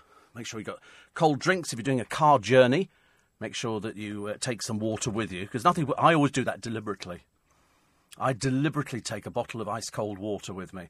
And when I'm sitting at a traffic light, I like, because people always look, you know, Steve Allen. And, and I like to sort of tip the water up and just let it trickle into my mouth. You know, you could see them sitting there and the kids in the back going, why can't we afford water? Like that man. I love doing Or failing that, sitting there with an ice lolly. That really drives them mad at traffic lights. Absolutely start staring at me. Oh, especially if it's a Calippo because you can sort of suck the juice out and it's got ice in it and everything else. That's quite nice. And you will be doing that later on today. It always works. Or if you go to see a brass band, suck a lemon. That, will kill kill the piece immediately. Uh, what have we got? Uh, Alesha Dixon whirling back to the BBC with a new dance show. It's Ashley Banjo again. I'm not sure I'm, I'm really I'm prepared for any more Ashley uh, Banjo. Uh, also, Sooty's secrets laid bare. Sue pregnancy scandal. Watch this space could all be going on today. The Irish PM branded mad for threatening to block planes from Britain from flying over his country. Quite barking mad, isn't he? Uh, the dad who died in a wasp sting fall. Oh, dear. Don't upset wasps. Please don't upset wasps. It's absolutely terrible. They really are. Absolutely awful. Bees are fine. I went, I went to the chemist. I went to the chemist. I went to my doctor's to give the blood. And um, outside, they've got um, uh, a bush which has got all these beautiful little colours on, little purple colours. And I remember thinking, oh, they're covered in bees. Covered in bees. So obviously the local bee place is sending its bees out to go and find all this sort of. And they were literally all over it. I've never seen so many. But they're so placid. Bees, I keep saying that in case they can understand. But ble- bees are very placid. Wasps are very aggressive. That's why they're yellow and black. Bees are like la la la la la la la. They're always very happy, aren't they? Happy, I'm a bee. And the wasps are going, I'm going to kill you. That's what happened in this bloke's case. He got stung and then he fell. So we'll tell you about that a little bit uh, later on. Uh, Thomas the Tank Engine, who's been nicked. We're very upset about that. Very upset. David Linley's firm. He makes furniture. He makes it for upmarket people, so unfortunately it's not for us peasants. We can't afford it, and they're very keen to tell you that people like Oprah Winfrey have got his stuff and loads of others. So it's, it's really not for us. Anyway, he's uh, been hit with a one and a half million pound loss. I'm tempted to go ha ha ha ha ha. That's the trouble, you know, when you sort of aim for a different market, the rest of us are made to feel very insecure, and I don't want to feel insecure. Not that I want to buy any of his furniture, I'm sure it's lovely, but it's a case of, you know, why do they always tell you who his celebrity clients are? That's like, you know, when I had to tell you about. Um, about Hamleys and how the best that they could actually get was Nicola McLean and Imogen Thomas. They must have really plumbed the depths on that one because they found somebody else. Somebody else, you know, who the public could kind of identify with. Uh, Steve, I would never buy Burberry. The quality is just as good as Primark and George at Asda, says Barry. Oh, God, no, don't be silly. Listen, probably for you with your discount vouchers, Popsikins. But uh, no, it's completely different. It's completely different. You won't find anything in, uh, in sort of Primark and George at Asda. I know that you probably buy a lot in Primark. I suspect you probably buy lot. You probably you probably go in there with a twenty pound note and come out with enough items which will see you through to Christmas. But uh, no, the the quality is completely different. Completely different. Uh, Oprah bag. Tom Ford, as an apology, he named a bag after her. Says Sarah. No, it definitely. Well, it might have been something else. It definitely wasn't Tom Ford and the one that we thought of. You think it was? Oh, we think it wasn't. Hopeless, honestly, today. That and Louis Vuitton. You think it's the same thing? You think it was Louis Vuitton? You think it was Tom Ford? Doesn't know now. Here we go. I'll have to issue an apology now to everybody concerned. Whatever it is, she was treated as if she was going to be shoplifting, and it wasn't very good. But then she, oh, more cold water. But then she did get a free glass of champagne, which is well worth it. Uh, Steve, the same thing happened to Dawn French in Venice. Staff were completely dismissive because of her size. She wanted to buy a thousand pound coat. Oh dear Lord, I couldn't even imagine a thousand pound coat. But also, I can imagine. You see, the trouble is, Dawn French would not be known in Venice. Um, whether that would make any difference as to buying a, an, you know, a coat, I've got no idea. But Oprah Winfrey should be known. But I've seen Oprah. In fact, in the colour purple, you see Oprah without makeup on. Completely different person. Completely different person. Really, I thought she was a great actress, great actress, and she's very good friends with Ellen DeGeneres, and uh, and I like that. Very generous, both very, very generous people. Uh, we went, says Tony, into a shop to look for a lovely dress for my wife on our wedding. The snooty woman looked at us in our jeans, treated us like paupers, showing us items in the low price range. They seem to go on looks most definitely, never neutral at all in their assessment. I know. And also, somebody's pointed out, why didn't they give the excess Burberry items to the homeless? They can't do that. They couldn't get what homeless people sitting wearing Burberry. You must be joking. There's no, they'd rather put them in sackcloth and ashes. You can't, you can't have people sitting on the streets going, have, have, have you got somebody going, you're wearing Burberry, go and sell it. Even on eBay, you must be able to make quite, uh, quite a little bit on that. But that's, that's the reason why they wouldn't give it to the homeless. It just, it just wouldn't work. I was watching a programme the other day on little people, dwarves. I think it's an American based programme and uh, it was very interesting actually. Very sometimes it was quite funny, and sometimes it was quite quite sad. I think. Uh, Steve, you do remind me of things. Years ago, I found a lady's Cartier watch in Beaconsfield. It was on a path. Uh, I was honest and handed it to the police. I think back then you had to wait six weeks for it to be claimed, and if not, it's yours. The watch was worth over five thousand pounds. So I was counting the days. Nobody claimed it, and it was mine. So I ran to the jewellery shop only to find out it was a I know that's that's the danger, isn't it? You've bought something in good faith. Mostly the stuff, the branded stuff on eBay, most of it is fake. A friend of mine went, "No, it's not. I bought these shoes. They're lovely. They arrived. He went, they're fake." I said, "I told you they're fake. Most of it's fake." on there. So you should never buy it. People are only buying it. It's like, you know, you see girls walking around the markets, you know, with all this branded stuff. You know it's all fake. They can't afford to buy the real thing. It's only Victoria Beckham that can afford to buy these handbags, which turn out to be terribly expensive. I can't believe that you ladies would spend this much, but I've seen Lulu Guinness's bags for sale on QVC, and they go into raptures over these things because obviously the profit must be amazing. And they go, and Lulu Guinness have got this. Sometimes Lulu Guinness isn't there; they've got a spokesperson for her because she's obviously worked her little socks off. And they've sort of got all of this sort of stuff in there, and I'm thinking, how many bags do you need? I mean, is it? Um, I know you're shouting into the radio loads, Steve. Every woman's got at least, at least six handbags. At least. Victoria Beckham's got loads. I think one of them is in excess of, is it £30,000 for a handbag? See, I just think that's vulgar. I just think it's vulgar. You know, you see a lot of rich people walking through Knightsbridge. And you can spot somebody with rich. There's a look to them. Victoria Beckham doesn't have it. She's pseudo. She's sort of a spy. They come from Hertfordshire. You know, you can't be classy and come. Her, her father was an electrician. I'm not decrying electricians. I'm just saying that's not a that's not a super duper job. They called her posh because she went to school in a second-hand Rolls. You know, now they don't even have a Rolls. I don't know what she's riding around in, but how many times you see her falling into, sorry, getting into a into a car, helped by Brooklyn? But uh, sure, but okay, Mum, I can come and get you because I love you and I'm homesick when I'm not with you because he's going to be a photographer. Yeah, right. Of course he is. Uh, tip hip hooray for rich celebrities. Who tips, who doesn't tip? Dale tipped. He was always worried that if he didn't tip, the person sitting on the ground asking for the money was going to be a journalist, and they were going to do a story on him, going, uh, you know, Dale Winton, nothing. So he always gave to people. They'd always go, "Thank you, Dale." So they know. I mean, they said sitting on the streets, and yet they seem to have access to a television and they seemed to be able to sort of see him, so they, they knew all about him. Uh, 21 skulls stolen from a church in Kent. This is part of a. Uh, it's it's a ritualistic thing from years and years ago. They were, if you go to Vienna on the underground, there is a complete part of the church all full of skulls of the people who were murdered. and uh, and so they've got this in a church in Kent, and somebody's stolen 21 skulls. I can only assume it's somebody who's sick and needs to be locked up as quick as possible. Why would you steal somebody else's skull? Just doesn't make any sense. Uh, and also that uh, boring wedding of Eugenie. She says it's going to be fun. You're obviously living in a different world to the rest of us, dear. Everybody I speak to says it's going to be absolute garbage. Nobody cares. Nobody cares. You're not important enough in royal family. You don't work hard enough. You've never done anything that's warranted people liking you. Your father's not particularly liked by anybody at all, and your mother really isn't, including the Duke of Edinburgh. So, uh, will will the Queen and the Duke be going to? Uh, probably not. Probably not. I should imagine. Uh, also, Noel Gallagher, very uh, grumpy.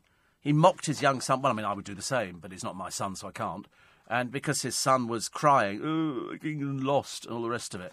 And you go, yeah, so they lost. And then people start crying. Is the matter with them? I don't understand. Uh, also, Megan Barton Hanson. Have you noticed all the double-barrelled ones? They're all they're all chavvy, chavvy, chav. She's done a bikini shoot for a raunchy magazine. She performs on the internet. Done a bikini shoot like it's oh my goodness me! They really had to persuade her to do that. She works without any clothes on at all. That's what it's like. Our dustman, Steve says Ray, are on a similar backhander they can't take the old Christmas tree away in January as the truck isn't suitable, but a cash donation of £5 suddenly converts the truck. Amazing. Oh, we're lucky, actually. We have them taking Christmas trees. You leave them out on the road, they come and take them, and then they recycle them. They put them through a machine, and uh, it sort of mashes them all up, and then they put it on the garden. So that's good. Airport drop off, eight fifty pound fifty for fifteen minutes, thirty four pounds an hour. Minimum wage, seven fifty an hour. Something seriously wrong with a parking space is being paid over four times a human being. I don't, listen, I've given up on things like that. I've seriously given up. It, I mean, everything is so, so expensive now. It really is. Try, trying to buy a house, trying to buy. I mean, even just buying cars. The amount of cars I've seen recently, uh, sorry, uh, who are broken down on the motorway. On the way to the airport, you know they're on the way to the airport because we're on the Gatwick Road and they've broken down and there's a whole family standing with suitcases and you think, you're going to miss the flight. But I don't do that because I said to the producer yesterday, I'm always worried that, you know, it might be a little bit superstitious and I might break down. And then they can drive past going, ha, ha, ha, ha, ha, ha. Remember I had a crash in my Enage some, some years ago and everybody on the top of the bus, which was parked opposite was looking down. I was so embarrassed, so embarrassed. That was some, some driver who'd crashed into the side of it, obviously admiring it. And uh, he didn't have any insurance as it turned out later, as indeed do loads of people. They don't have insurance. 5.15, LBC Travel this morning, Dave Goff. LBC Travel, our main story. You're listening to a podcast from LBC. So lovely to hear the hormone replacement therapy is working for Dave Goff as he uh, magic managed to elevate his voice. I said it would work. I said just practice, just practice. It'll be fine. He'll be back with us at uh, at half past this morning. Uh, Breakfast Club is not free says Javier. It's £6 a morning and £11 after school club. So four to seven year olds can do 8 till 6. A long day, if you ask me. I know. The funny thing is, that uh, in France and a lot of uh, European countries, they, they generally do 8 till and they break up lunchtime. Because it's too hot by the time you get to the lunch. Can you wait till we get to tomorrow? Blimey. It's going to be a nightmare. Uh, Steve, uh, stop insulting girls' blouses, says Angela. It's outrageous, isn't it? People insulting girls' blouses. I work for a chauffeur company, says uh, Sir Robert. In Essex, we have a VP minibus. Uh, you can drop off in the coach drop off area for free, but to pick up at the same place costs about 16 quid. But it takes uh, no long to drop off as to pick up. So why do they charge? Because they, because they can. Because they can. That's what it comes down to, Robert, all the time. It's a case of, listen, they know that you need to go to the airport. They know that you need to drop people off and pick people up, and they know that's the only way to do it, so you're going to have to pay for it. And that's why they, they can basically charge you. They don't care. They don't give a stuff about you. It doesn't bother them. Either you get to the airport, you don't get to the airport. I agree. I mean, it's, it's dreadful. I love Columbo. As you probably know, his first name is only ever revealed in one episode. And even then, it's a fleeting glance at his warrant card, Frank Columbo. And I watched, says Chris in Yorkshire, my first sort of Christmas film. Oh, it's definitely not Christmas. It's definitely not because there's a little bit of snow in it, and that's the amazing Mr. Blunden. We three kings, my dears. Mr. Blunden, which one? And then he does this. We three kings. It's a great film. It's uh, um, Mr. Naismith, isn't it, who actually plays the amazing Mr. Blunden with, uh, I think, perfectly recognisable Diana Dors. Uh, that was a great film, made by the same people who made The Railway Children, and it was it's a lovely film. Lovely, lovely film. In fact, that and the Railway Children, you know, you can be quite. You can watch them probably again and again. I've got films that go round and round on like a loop, as far as I'm concerned. And I think I might have to watch The Amazing Mr. Blunden again because it's just so nice. It was filmed at Shepperton, that uh, that house that they set fire to, which of course they didn't really. They just poked flames out the window to make it look as though it was on fire. Um, has been used in so many, even in carry-ons. It popped up in carry-ons because they were filming down there as well. But it's a great film. It's good, good children's film, and the Railway Children. I love it at the end when she goes, she turns her board. Right, she's been writing on her board. And they're all standing in front of the engine, and she goes, "Goodbye." I was in floods of tears. I was in floods of tears. I was. I'm afraid I upset myself again this morning. I don't know why I do it to myself. I think it's because it's Friday, and because there were various things I'm going to do. My friend Lynn, as you know, uh, I was going to see her for coffee this afternoon at about two o'clock. But she said it might rain, so we might have to sort of re- reconvene at something else. But her mum's not very well at the moment. She's not very well at all. She's fairly advanced in years, but she's had a few falls and things like that. So, literally, on a daily basis, she's going over to see her in the home. They might have to get a, a carer in for her because people become a little bit accident prone. I myself, of course, am accident prone, but uh, her mum's not at all well. So, I know it's causing a lot of stress and all the rest of it for people. But uh, I've wished her the very best of luck. I gave her some chocolates last time. I thought, not in this weather. Who wants to eat chocolates in this weather? Uh, Steve, so, says Dean, does this mean that MPs get away with anything, but anybody else has to face the select committee? Who sits on them probing into other people's business? MPs! Loved it the other week when someone being questioned walked out after 20 minutes. He was busy.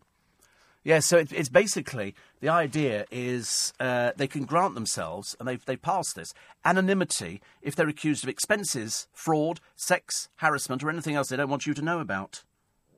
And uh, already, one of these uh, deleted cases, in fact, a number of uh, politicians under investigation vanished from Parliament's website. That's called bent, isn't it?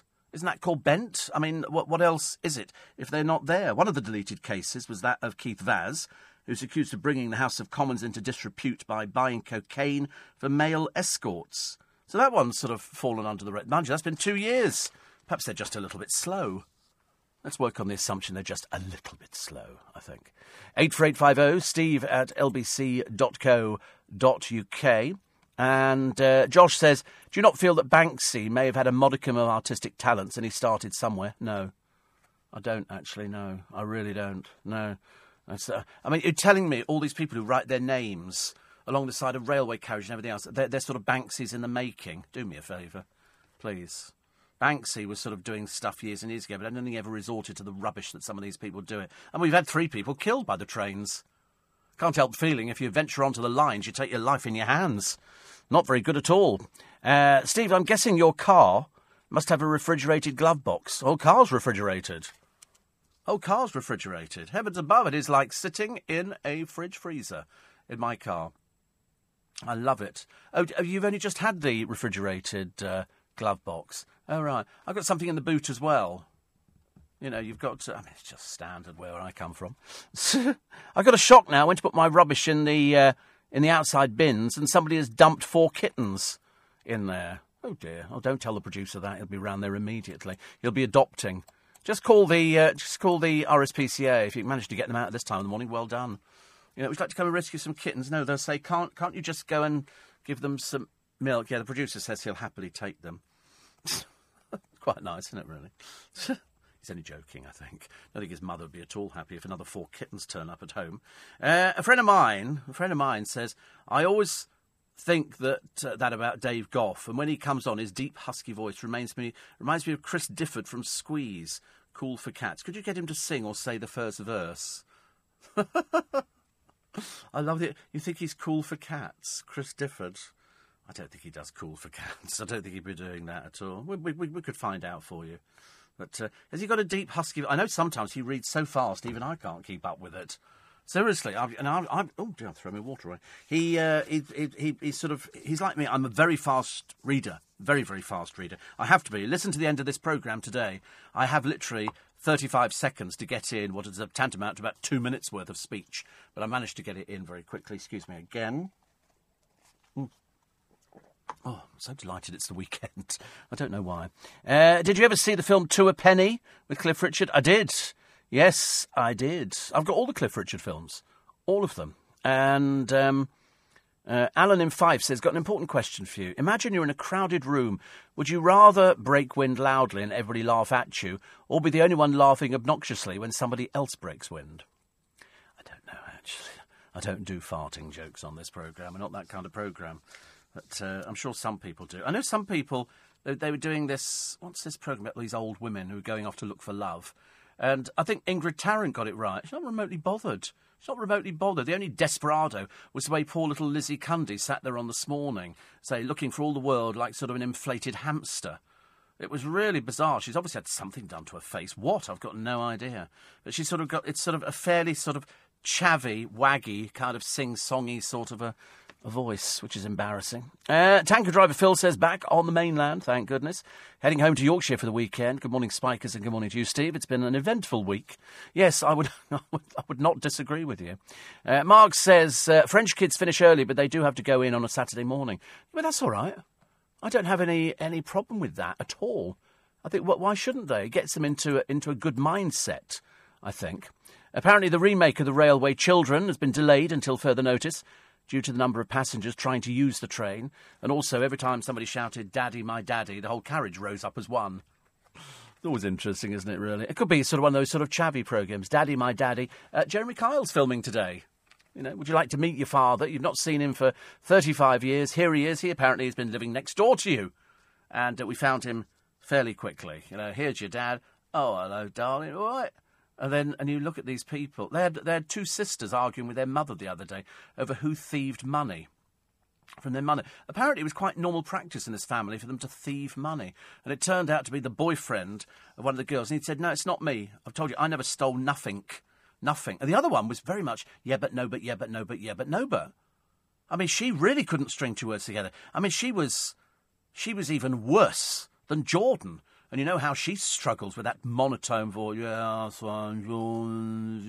It's almost like watching a gramophone slowing right down until eventually it doesn't go any further. And that's what you're going to be suffering with on Loose Women. I feel sorry for the women on there because I thought the whole idea of Loose Women is to show us some really sort of feisty women. It turns out they've all got they've all got illnesses.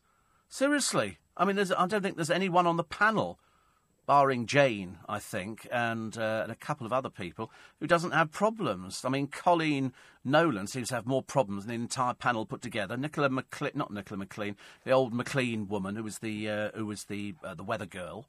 She seems to have problems. She's on three husbands, I think, on the third husband already. And then they've got some other girl who's got a newspaper column. She's a bit ditzy, I'm afraid. Not really very interesting. And uh, then today, they'll have uh, Katie Price who takes over and does her own thing, and they all sit there and go, "Oh, you're so brave," and the audience they don't know where they are because they've come in from a home. They go, "Oh, Katie Price." And that's it, giving her the clap she so richly deserves. And so it's the kind of thing that when you watch the programme, you feel a bit cheated. a Little bit cheated. But uh, another one here, uh, talking about early Cliff Richard film. I like the Cliff Richard film about the Brumburger.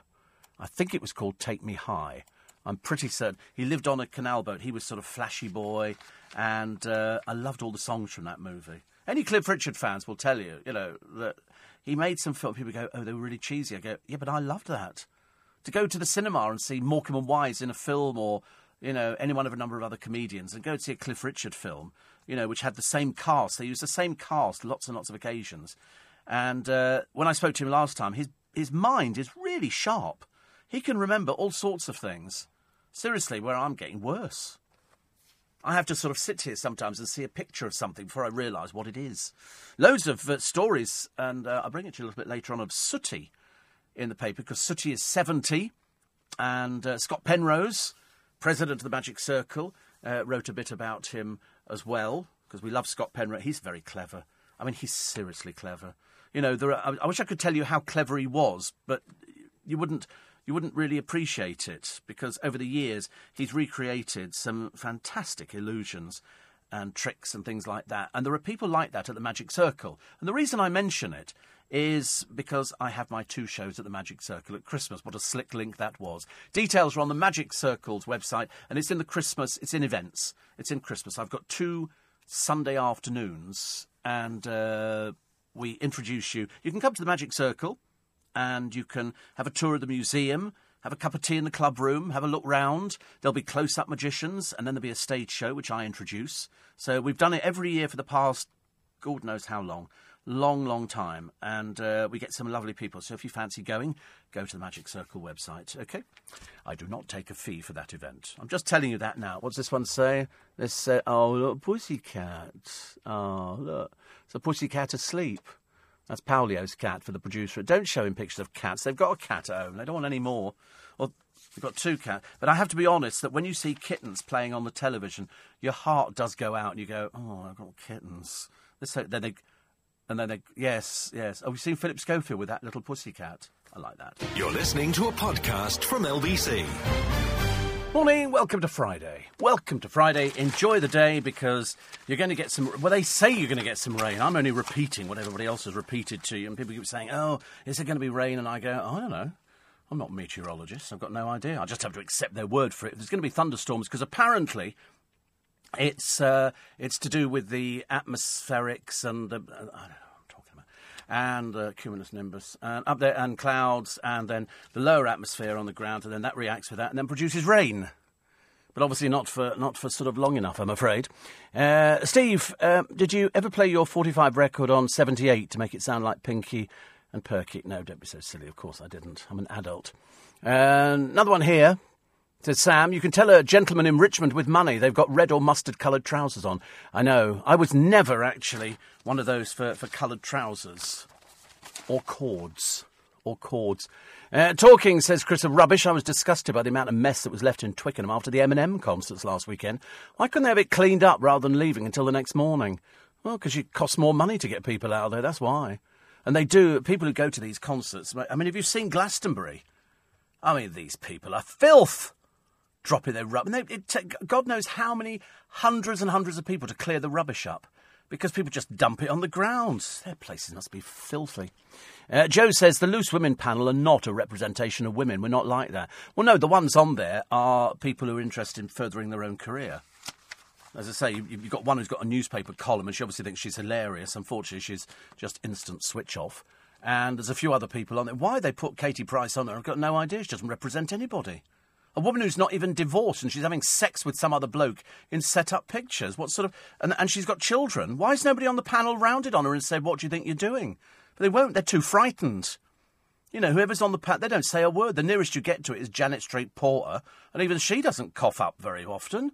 It's only very, very occasionally. They need to put McGiffin back on there, get her to lay into her and come up with a few home truths. All this rubbish. Why are you pandering to somebody like that? It's really sad. Very sad. Uh, Tracy's hooked up to an ECG machine, which I'm calling my ticker tester. It's fun trying to do my Pilates this morning. You're hooked up and you're doing Pilates? How does that work?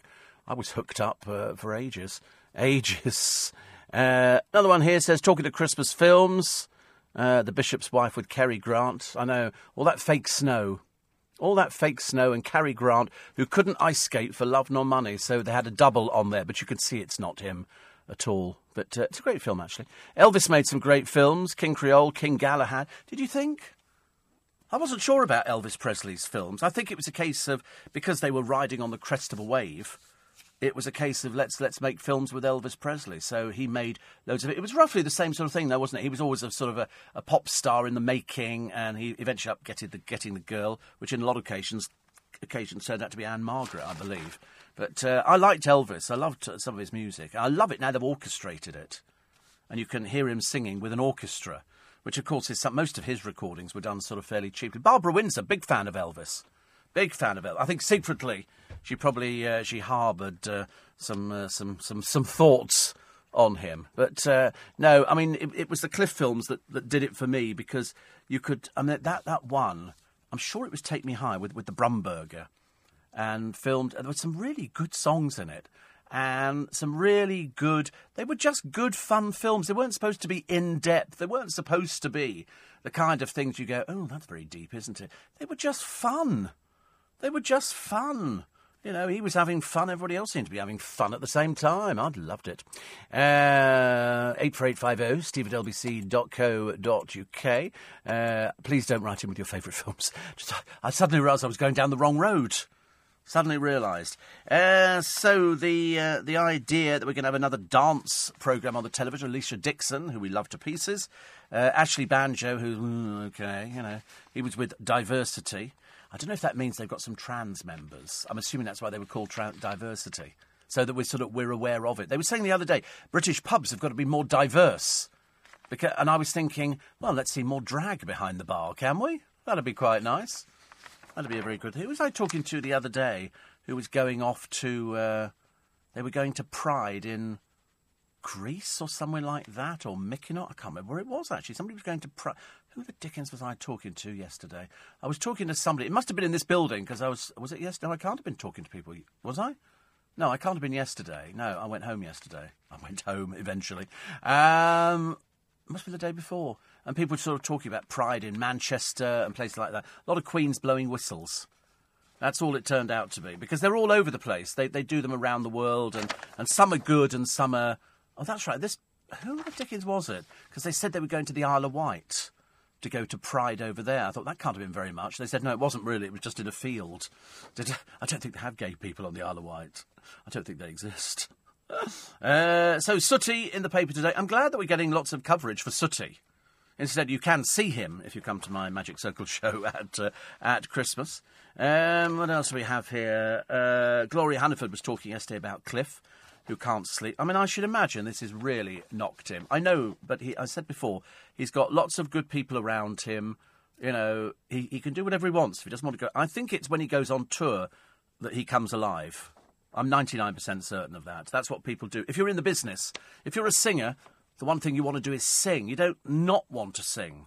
That's why that girl who apparently wrote speeches for the government, another codswallop, isn't it, really? She's, uh, she's having talks with music people.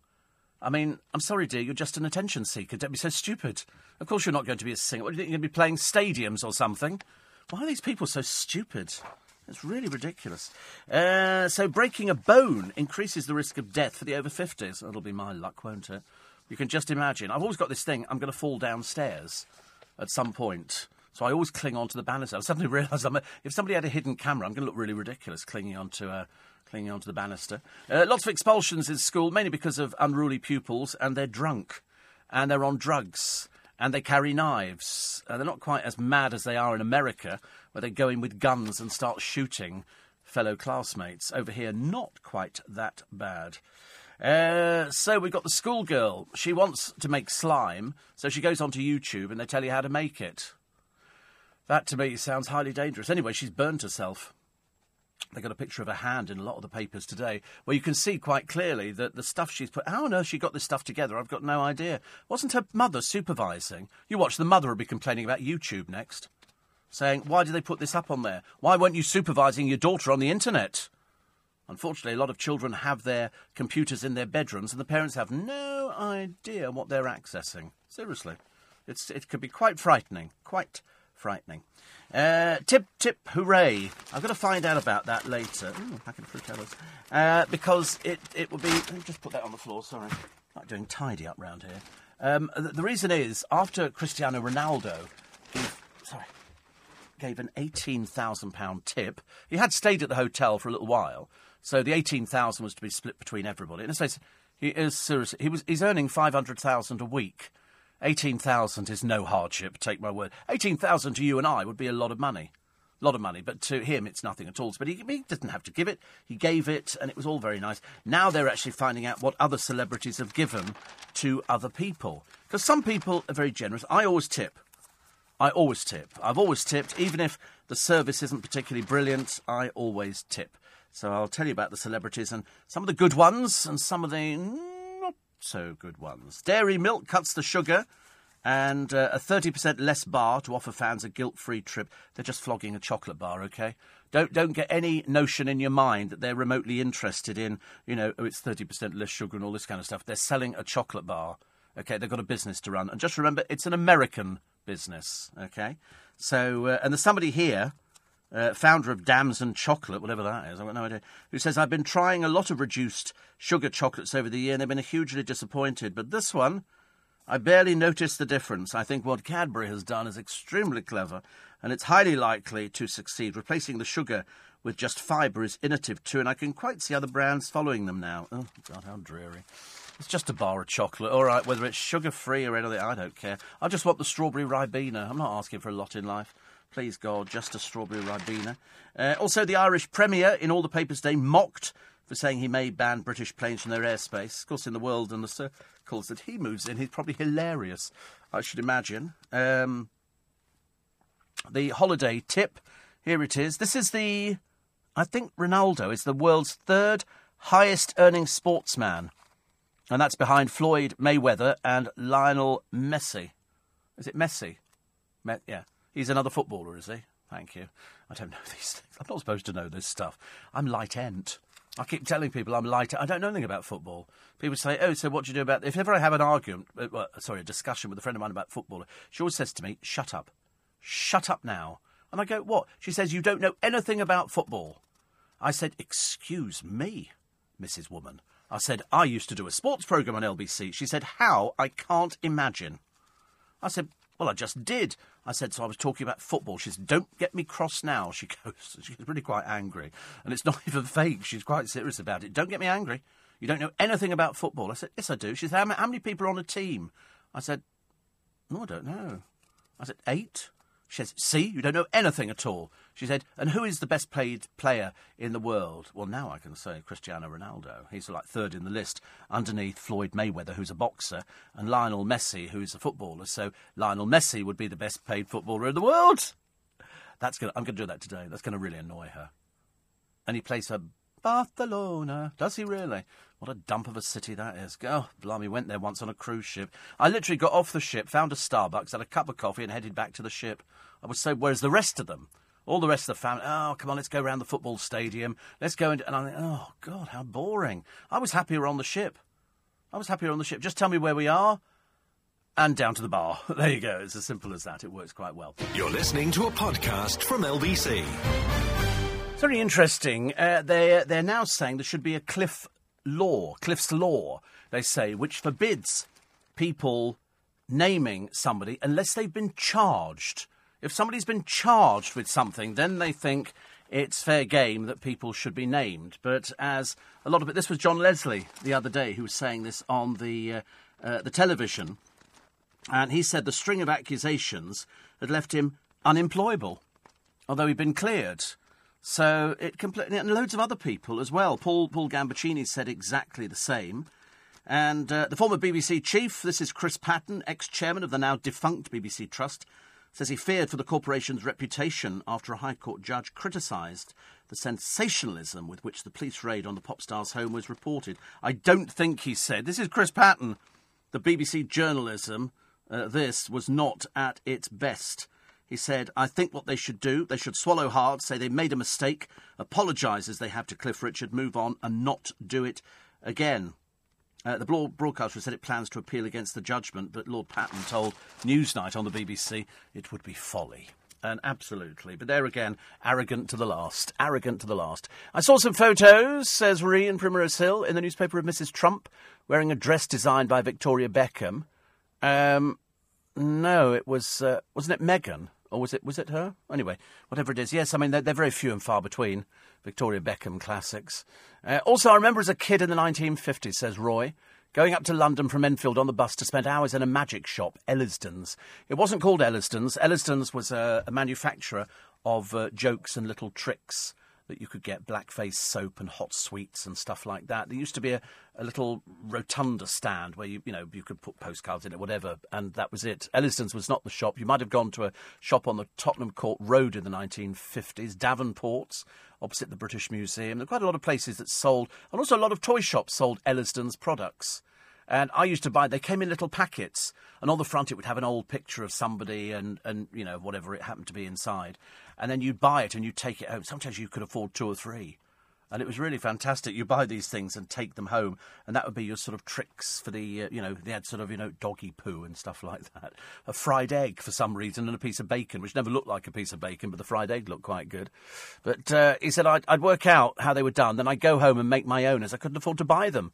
Demonstrators got fed up with me and tried to get me chucked out, but I did buy a finger guillotine. Yes, I've got a few finger guillotines, actually all sorts of different, different, you know, some examinable, some not examinable, some brilliant, some even more brilliant. Uh, Steve Ant is in Ashford, and he said, just walking the dog, dipped out to listen to Cool for Cats. Classic and a bit of a time capsule of a song if you listen to the lyrics.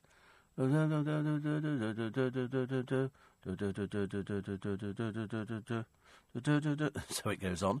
Uh, he said, back in the day, Rick Astley's Never Going to Give You Up, 33, played at 45. Sounded like Kylie Minogue, but then Kylie's I Should Be So Lucky, 45, slowed to 33. Sounded like Rick. You can imagine my confusion recently when they both sang the songs together at Kylie's 50th. Oh, stop it. She's not 50. Where's that come from? Oh, it's like they found the Titanic all over again. I keep bigging up Sue from Sooty and Sweep. Am I pandering to her? says Paolio. Here we go, here we go. It started already just because it's Friday. Do not think that we've let the standards drop, ladies and gentlemen. And uh, as a fellow diabetic, says Derek, can I recommend a book to you? No, no, I don't want any books. Thank you very much indeed. I'm having my diabetes looked at. I'm sort of, I'm doing quite well. I did my blood yesterday. I've just realised actually we've left a bit of a bruise on my arm, but I mean, who cares? Doesn't matter, does it? Uh, who in their right mind wants rain? Says Josh. I shared a lift with a gentleman recently who was complaining about the gloriously warm weather. I had to remind him of the beast from the east we suffered only months ago. Miserable devil. And uh, 84850 steve at lbc.co.uk. Uh, Sonia says, I'm trying to book tickets for the Magic Circle Christmas show. There are about eight performances. Mine, mine would be the one, the Steve Allen Christmas Cracker Christmas show. That'd be the giveaway. It would have my name on it you know, don't want to make it too easy for you. In fact, you sure you're up to this one? This, this might not be your sort of thing at all, actually. If you can't work out on the Steve Allen Christmas shows which ones are called the Steve Allen Christmas Cracker. And ta-ta-ta. I bet you've never seen Chris, Cliff's film called The Case, starring Cliff and Olivia, says Jocasta. No. Was that something that was done on the on the programme? Don't know. Uh, Patrick says, I've just booked for Steve Allen's Christmas Cracker. Glad to see no extra fees if you print the ticket at home. Well, you should take out the extra fee as a protection if you think you might not go. Because there's no there's no coverage for it unless you take out that insurance. It works with all the other the other places as well, and um, and it means that if at the last minute, due to illness or you know something, a car accident, whatever, it, it doesn't matter what it is, and you can't go, we can't then sell the tickets on to anybody else. You'd have to sell them on to somebody yourself. It's a, it's a bit of a pain, I realise, but that's the way it goes. 84850 steve at lbc.co.uk. Uh, there was a story here. Oh, yes. The, um, there's a, a, a woman who's found her dog after five years, and it was 140 miles away. She found. How do you find a dog? It went from Radstock, Scampy, was stolen from a kennel. Scampy. It's a. It's um. Don't know what it is actually. It look, looks like a spaniel of some sort. Uh, it was stolen, so and then it was found in Islington, wandering the streets. Is that terrible that somebody would do it? Somebody would thieve. What sort of person would thieve a dog, ladies and gentlemen? I can think of a few, but there you go. And also, is Viagra the worst thing to happen to older women? Uh, some people say no. Some people say yes. And I was speaking to somebody the other day about about Viagra because the sales of it are phenomenal. Seriously, people have, you know, they've sold more of it since you've been able to buy it over the counter as opposed to prescription than any other. I think you buy four tablets at a time. I say I think because I've got no idea. I've got no idea. Uh, the schoolgirl burnt by the slime recipe. She's 10 years old. Her name's, well, it doesn't matter what her name is, but the, the solution contains the chemical compound borax. Her mother, Gemma, believes it was borax that caused her daughter's hands and fingers to blister. No kidding, dear. Well, there's a surprise. There's a surprise. And so she mixed common ingredients, including PVA glue, shaving foam, and contact lens solution. Where did you get this stuff from? And your mother, at 10 years old, didn't supervise you and thinks maybe it could have been the borax. Well, take my word for it, darling. It's not going to be PVA glue, I don't think. But uh, the mother says uh, she said I'm sharing pictures of my daughter's burns to warn other families. I don't think anybody else would let a 10 year old start messing around with this kind of stuff. So you're not really, you know, preaching to us, I'm afraid. Earlier this week, some of these slime products were found to contain unsafe levels of the chemical boron, which is found in borax, which can, sh- uh, which can cause short term bouts of diarrhea, vomiting, and cramps. So you've got to be careful. Miss Williams, who lives with partner Mark Fisher, is a landscape gardener, and uh, and their other child Jake, seventeen. She made this slime, played with it on and off for a couple of hours before putting it away in a container. She'd now been treated in hospital. I suppose the uh, the salutary advice on that one is don't make up your own things with things you don't know anything about at the age of ten years old.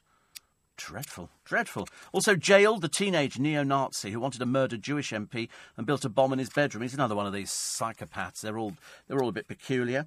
And he was a Holocaust denier. Jack Coulson had been banned from using the internet after being convicted last year of making a pipe bomb. He's obviously a simpleton.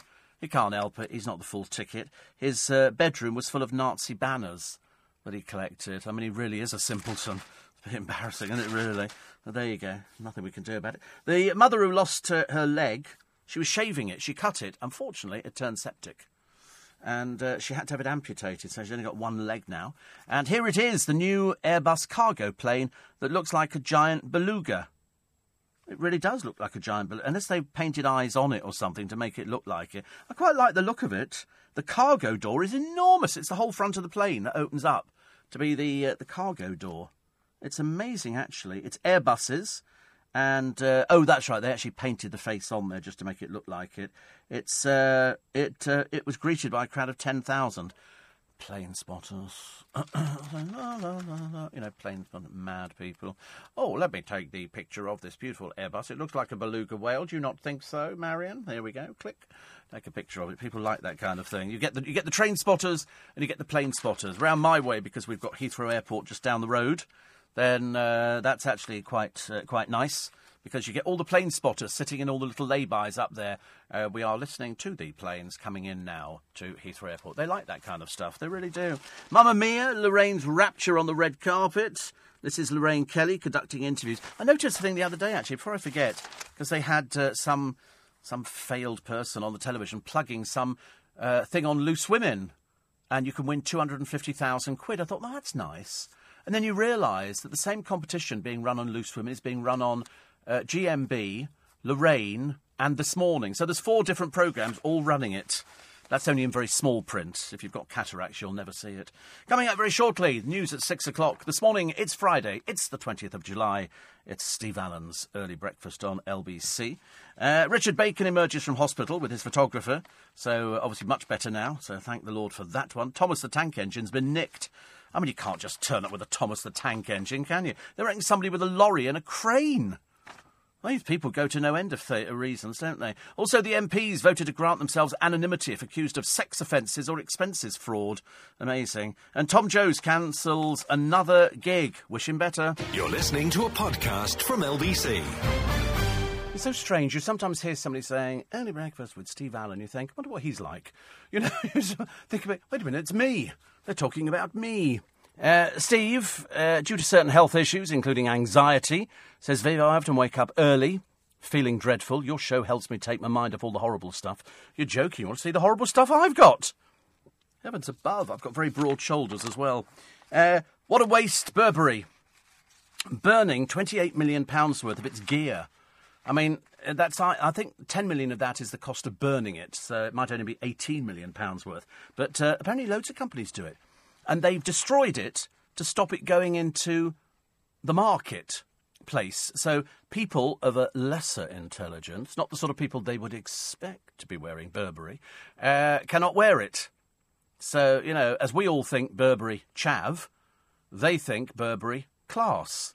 And so they've burnt it rather than it falls into into the thing. Because strangely enough, actually, I mean, I keep looking at little, uh, what's his name, Romeo Beckham, I think modelled some Burberry. He doesn't seem to be wearing it at all. Was it just done for the... I just suppose you don't have to wear the stuff, do you, really? So they've managed to destroy it. And then somebody suggested, which I thought was a fairly reasonable idea until I analysed it and decided that they, they couldn't give it away to the homeless. £28 million worth would solve a lot of... problems. Otherwise, you'd have all the best dressed designer homeless people in the world living on the Strand. They'd all be, you know, everybody would be wearing Burberry. They'd be going, blimey, where'd you get that from? Burberry. They were going to kill and destroy 28 million pounds worth of Burberry stuff. Surely there must be something else you can do with it. Opposed to burning it. I mean, that just that just seems a pointless exercise. If you're not selling enough of it, you need to fire the person who ordered that much of it, because obviously it's not for us, is it? Really? Uh, good move, Steve. Uh, not getting off the ship in Barcelona. The transport system's a nightmare. You can get a coach to the bus station. Try getting home again. The return journey starts on the other side of the city, and no info on the tickets about where you should be. I had that the other day, didn't I? I had to get off the train at Clapham Junction and find a bus. A bus! But actually, I like buses, so I'm quite happy. I can sit there staring out the window. I don't have any problem on buses at all. People go, You don't really get buses. And I go, Of course I get buses. Why would I not get buses? That's what the transport system is. I don't like the idea that the mayor's going to make London a walking capital and pedestrianise everything because there's a lot of people who don't want to walk, you know, and, and won't go out. It's just, but he doesn't think about those sort of people. He's only interested in himself. That's all it comes down to. Uh, another one here. Uh, uh, this says, uh, I've just that's good news. That's good news. I was talking to tell you about um, if Cheryl's got the X Factor, surely Ayda has too. You don't know who Ayda is. Uh, she's Robbie Williams' other half. That's that's all she is, and she's on the panel. And to be honest with you, as uh, as Jan Moir has said here, um, so, but does any of this qualify Ayda to be an X Factor judge? What does this former actress know about pop music apart from hearing Hubs sing in the bath? Yet she'll be joining Robbie, Simon Cowell, and Louis Tomlinson on the panel. Some might think it's an insult to the contestants, but as Cheryl once did it, you might as well have Tweety Pie in the seat. Does anybody, she says, even take the X Factor seriously? Don't all answer at once because it's quite clearly about Robbie Williams. They go, oh, it's Robbie Williams who's earning, you know, either it's going to be a million pounds a year or ten million pounds or whatever it is. It's an extortionate amount of money for somebody who's not been in the charts for ages. Can't they find somebody who's at least more successful? And also, why do you have to drag his wife into it? What does she know about it? Nothing. And so far, judging because they've started filming, by the time it gets around to the television, they'll be so far down the series. They don't sort of do these things as you think that. And um, and so consequently, she's on there, and they've already started bickering among themselves. I'm sorry, this this program is supposedly, supposedly, but of course I've realised that's not the truth, to find somebody who sings so they can sort of put them forward and Simon can make some money out of it, and that's great. Why? Who's interested in two old has-beens from donkeys years ago? Robbie, you know, down the waterfall Williams, and Ayda, Robbie's wife, and that's about it. That's why can't they find somebody who's in the music business? You know, why couldn't there be a Pete Waterman or something like that? Somebody who knows what they're talking about, somebody who records people for a living. You know, why couldn't it be an agent? Put Jonathan Shalit on. He'd know more than these people know. It just, it's taking the Michael. It really is, you know. Apparently, if it was up to Rob, she said, we'd be eating Nando's and salad cream morning, noon, and night. I'm sorry, why is it all about them? I thought this was supposed to be a talent competition. I'd no idea we're resurrecting the career of some long dead pop star and his dreary wife. What's the point? Why are we just concentrating? And as for poor Louis Tomlinson, I said to you, he's going to get just left. He's going to be there with all the flotsam and jetsam. He's going to be left because he doesn't say anything. They're going to have to coax words out of him. Louis, yeah, yeah. Uh, so, uh, what did you think about the act? Yeah. What did you think about the act? G- good. And that's about as much as you'll get from him. He's not known as being the chatty one, put it that way. Simon's a bit chatty, so he better make sure he has him next to him because he'll never get anything out of him. It's really embarrassing. Oh, I heard a rumour the other day, please God, it can't be true, uh, that they're going to be doing up the Theatre Royal Drury Lane. In other words, it's due it's due uh, a facelift. It's due um, a sort of cleaning up inside and out and everything else. It's going to take a little while. I'm thinking, but wait a minute, 42nd Street is playing at Theatre Royal Drury Lane, and that is one of my favourite shows. In fact, there is barely a day goes by where I don't nip onto YouTube and watch them dancing and doing the rehearsals for 42nd Street. And, uh, and then there's one dancer, Luke George, who's on the left hand side of the picture. And you, you can't really take your eyes off him because he looks so happy. In all the dance numbers, he's really, really happy. There's a couple of boys in there who are quite clearly an item. You can see that because they can't keep their hands off each other, even in the rehearsals. And so I'm sort of watching it, and I'm thinking, this is such a good show. And then somebody said they're going to be doing up Theatre Royal Drury Lane. I went, what, are they moving the show somewhere? Because it's such a good show. Such a good show. If you like razzmatazz and Hollywood and, you know, great songs and, you know, the sight of a lot of people tapping on stage and it's bloody good. Seriously, then you should do that. That makes you feel good. It's a feel good show. Really a feel good show. Uh, other stories in the paper. I can't find it. I've lost the blooming thing as well. Oh, 3.8 million extra drivers on the road today. This is Frantic Friday as opposed to Frisky Friday. So it's either frantic or, or frisky. And so drivers have been uh, asked to look out for major traffic jams. You don't need to look out for them. You just enter them, don't you? Just like, a, oh, bang. Here we go, traffic jam. And uh, for a lot of cars, and you still see it, and I don't know why, because engines have moved on apace. They were doing a, a mini moke on the television the other day on that program where they go and buy a cheap car, then they respray it, do it all up and all that, then sell it and make a little bit of a profit. And this was a mini moke, which is sort of an open topped sort of mini. It was a fun sort of car to have in London. The pr- it was great when it was driving. The problem it had that when it stopped in traffic, the fan stopped. And the fan cooled the engine, so it was constantly boiling over. Now they've solved that. You can sort of have them take it in, and there's people who put a fan in there, so the fan kicks in quite quickly. But in the early models, you would sit there in a traffic. I've done it myself. I've sat in a mini before now. I sat in a traffic jam on a motorway, and I'm watching the temperature crawling up. I'm thinking, oh no, because you know what happens? It gets that, and then all of a sudden there's a, and it blows the top off the uh, off the tank. I mean, the only thing you can do is push the car off the side of the road. Make sure you've got water in the boot to top it up again. Because the moment you undo the uh, the radiator cap, this stuff's going to take off. You've got to be so careful. It's boiling hot. It's steam. Luckily now you can sit in a traffic jam my car for days. Wouldn't make any difference at all. I always thought if they can do it in a nice cream van, and they seem to have their engines on all the time, you know, why not? Uh, so, so, so, so, oh look, Eugenie, you're not going to work, are you, dear? Uh, sorry, only joking. only joking. And uh, so they've invited um, members of the public to their wedding. Nobody gives a stuff, dear. I hate to say this, you're minor members of the royal family. You're way down the list. Nobody's remotely interested. You're not Harry, you're not Meghan, you're not William, you're not Charles, you're not really anybody at all. As I say, you're not somebody working either. Mind you, there's not a lot of work going on with the younger members of the royal family. Perhaps we'll find that. Perhaps we'll find that. That'll be good. Uh, also, uh, they've decided to get somebody to analyse handwriting. And uh, they've got all sorts of people William and Catherine and David Beckham.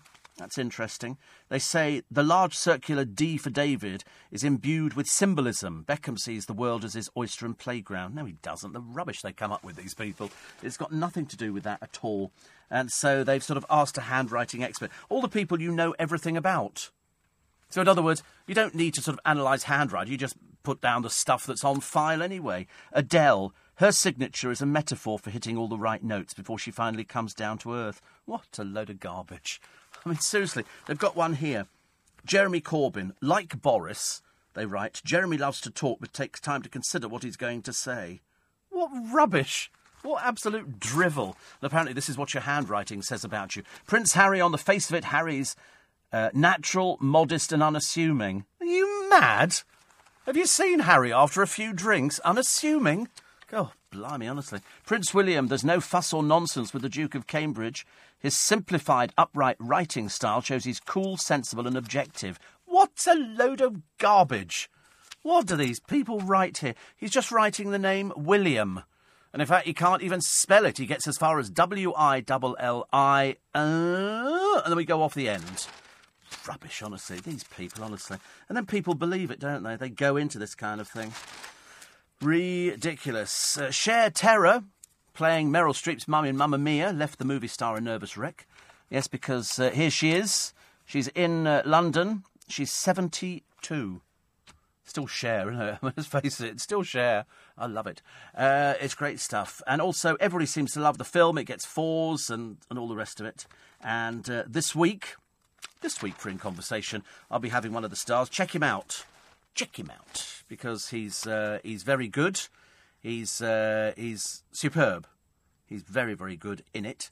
Now, after the news and travel, I'll give you a little sample of the two gents. Two gents this week coming up on Sunday evening for In Conversation. One, this superb young actor appearing in that very film. The other, a veteran who could just talk forever. You're listening to a podcast from LBC.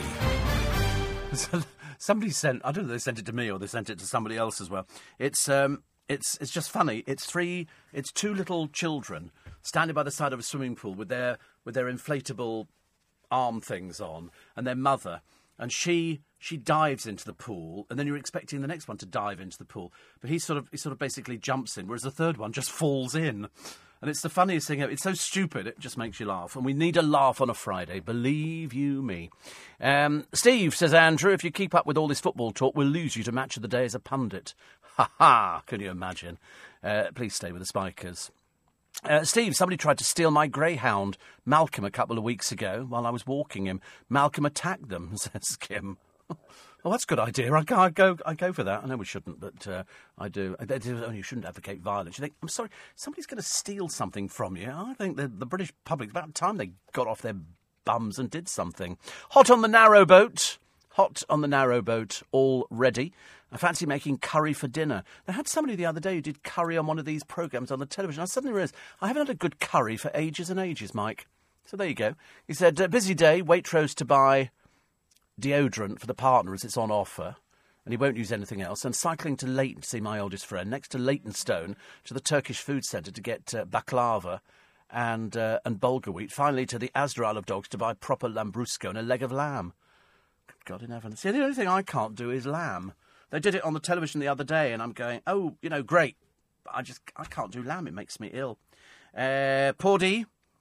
Oh, my, my computer. Oh, it's come back on again.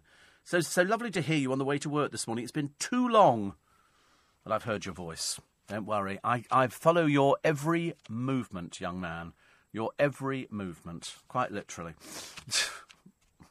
Sorry, I just thought it was something really funny, actually, which is totally unrepeatable. But there you go. Uh, we live in hope. Enjoy your day. Amanda Holden was a surprise, surprise contestant many, many years ago. Now she's an expert in judging tannel, uh, judging talent. Um, Yes, but she's been in the business for ages. I mean, she has. I know ages and ages and ages ago she was on Surprise, Surprise. Was it Surprise, Surprise or Blind Date? I think it was Blind Date, actually. It'd be more likely that than on Surprise. Why would she be on Surprise, Surprise? The idea of those where they, they sort of find a, a sort of um, a long, a long lost relative, and they go, "Oh, and they used to live next door to me, Asia, and then we lost we lost contact, and you go, "Well, we found them." That's what Cilla used to say. Surprise, surprise. She said, We found them. Our researchers found them in two minutes, you lazy old baggage. You know, and here they are now. We've flown them in because you were too tight to do it. And and they go, Oh, God, we're with them again. You can imagine, can't you? Will, Will Guyett decided to enter into the fray. What is your favourite curry? Thank you so much. Please don't write in and tell me your favourite curry. I'm really not remotely interested. Can't think of anything worse, actually. I didn't know there were lots of different curries. Are there lots of different curries? I mean, you know, apart from sort of, I don't, I don't know what sort of most popular is. It pork curry? Is it lamb curry? Is it beef curry? I, I mean, I really don't know because I'm, I'm, I do have them every so often, but they are very, very few and far between. Are we going Vindaloo strength or something weaker, weaker, weaker? And and and that's and I, I, can only do weak because when I first did curry, I'm afraid I was a bit I was a bit British and weak and pathetic. And I go, oh, I don't think it's too hot because you spend your life drinking water, which makes it worse. The idea, I think you're supposed to drink milk, but anyway, so that's neither here nor there. So I always did tikka. Is it t- no, not tikka? What's the uh, which is the mildest? Korma. I always used to I used to do exactly the same thing. I'd have a, a lamb korma with uh, some uh, mushroom bhaji and uh, keema naan. oh, and pilau rice because it came with coloured bits in it, and I quite like that as well. I just think that was really exotic. Now I haven't had that for ages and ages because of all the things things are cooked in. I'm not great, so it has to be weak. It really has to be. I'm, I'm not. I'm not the brave bunny that I might uh, appear to be. Uh, my mum from London says here uh, is visiting me in L.A. and we're driving at night in a convertible, blasting you Mr. Steve Allen. You've made it in Hollywood. I've made it in Hollywood years ago. Years ago. In fact, I've broken down in Hollywood. Twice on one of the tour buses with a, an ex producer of mine. I like the idea, actually. I mean, to be honest with you, the only thing I liked about Hollywood, and I don't know if any of you have ever been before, it looks like it did in the 50s. You've got a cinema there, and the arch juts out, and it's all Art Deco. And the studio gates are still there for the studios, which are still there and you think to yourself, I mean, admittedly, the bus we were on was rubbish. I mean, the, the drive shaft went when we were less than a mile in. We thought there was something on it. Bang, bang, bang, bang, bang, bang, bang, bang, like that. And I said to my producer, I think we better start recording. We're never going to get anything. Uh, Norman Duval, good morning, Norman. And uh, everybody retweeting me stuck on a train the other day because I tweeted it out of anxiety. Seriously, out of anxiety, I say I'm stuck on a train again. I don't want to be stuck on a train, and uh, and I've decided actually that uh, that because it's the, the weekend and because I'm desperate to see some rain this afternoon, I'm not I don't want too much of it, just enough to fill the water butt up, which would be great, just enough to drench everything, and also just give a, a bit of a boost to all these parched lands. They were doing a thing the other day looking at uh, the grass at Hampton Court and place, and it just looks dead. It's like straw. But yet, I promise you, that one drenching this afternoon will change things completely. All of a sudden, the world will look fabulous, and then we just go, okay, so tomorrow we swelter because everybody's on holiday. So we should be good I think, to go today. We should be good to make sure that the trains are fairly empty because the little kiddie winks, bless their little hearts, uh, are uh, are off and they'll be going on holiday. One of my neighbours left in the early hours of this morning because they had a long drive. They always go to the same place. They go camping uh, up in the Lake District and they love it. And it's great. They're so organised. It's a Polish family. And he's a brilliant electrician, which is absolutely ideal for where we are and uh, she used to do uh, childcare and stuff like that. Now she's learning to do accountancy, and they've got.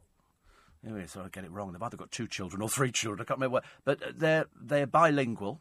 Kids speak speak both languages, and they're very young, and uh, and they do everything. They go off on their holidays. They're real real family unit. Real family unit, you know, something you don't see very often in this country, I'm afraid. Uh, Steve, having Ayda on the X Factor might be a good thing because she's not in the music industry. Oh, you think? You think? I mean, I'm I'm not too sure actually because all all I've read in the paper is just about her and dreary old Robbie, and it's it's not supposed to be about them. And I've just realised I completely missed doing my in conversation, so I'll have to do it the other side of the news. Do you think we could squeeze it in now? Oh, okay, right. My first guest on in conversation.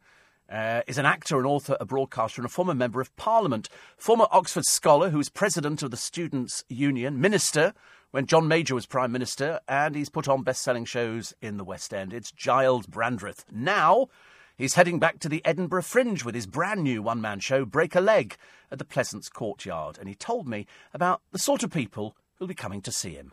Well, what's interesting about my audience is you might think, uh, now, I mean, obviously, I've got to accept this. I'm getting older. Uh, last year, I was invited to be the new face of the Stannah stairlift. Um, I'm not sure. Well, I mean, I, took, it my, I took it in my stride.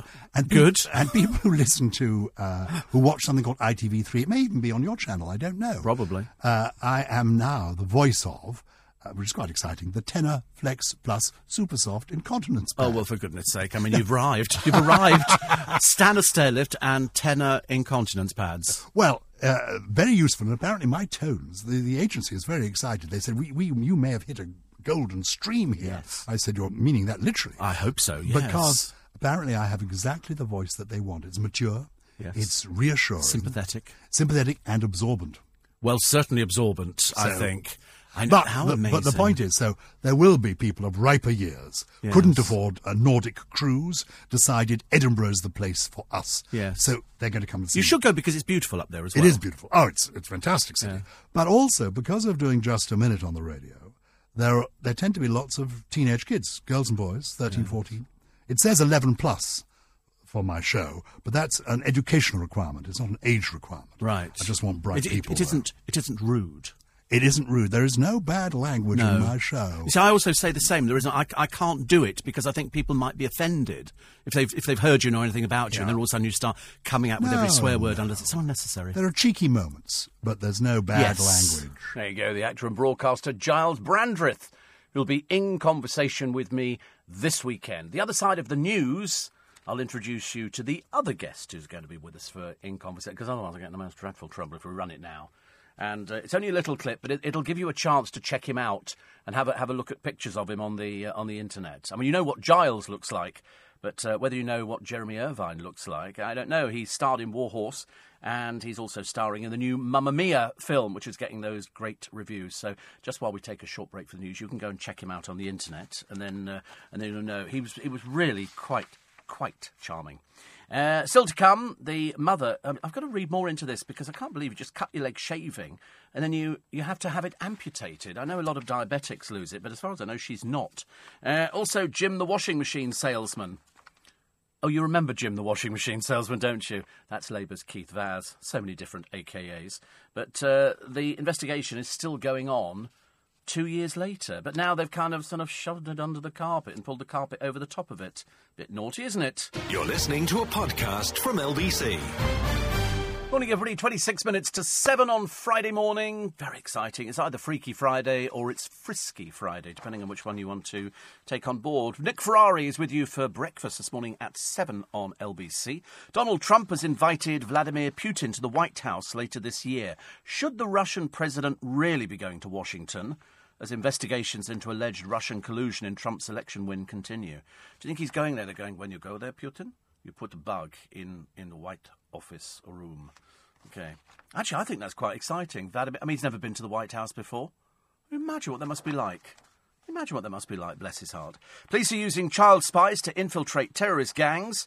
Is it really something that should be encouraged, even if it stops terror attacks? Plus, why are some 90% of offences not being prosecuted?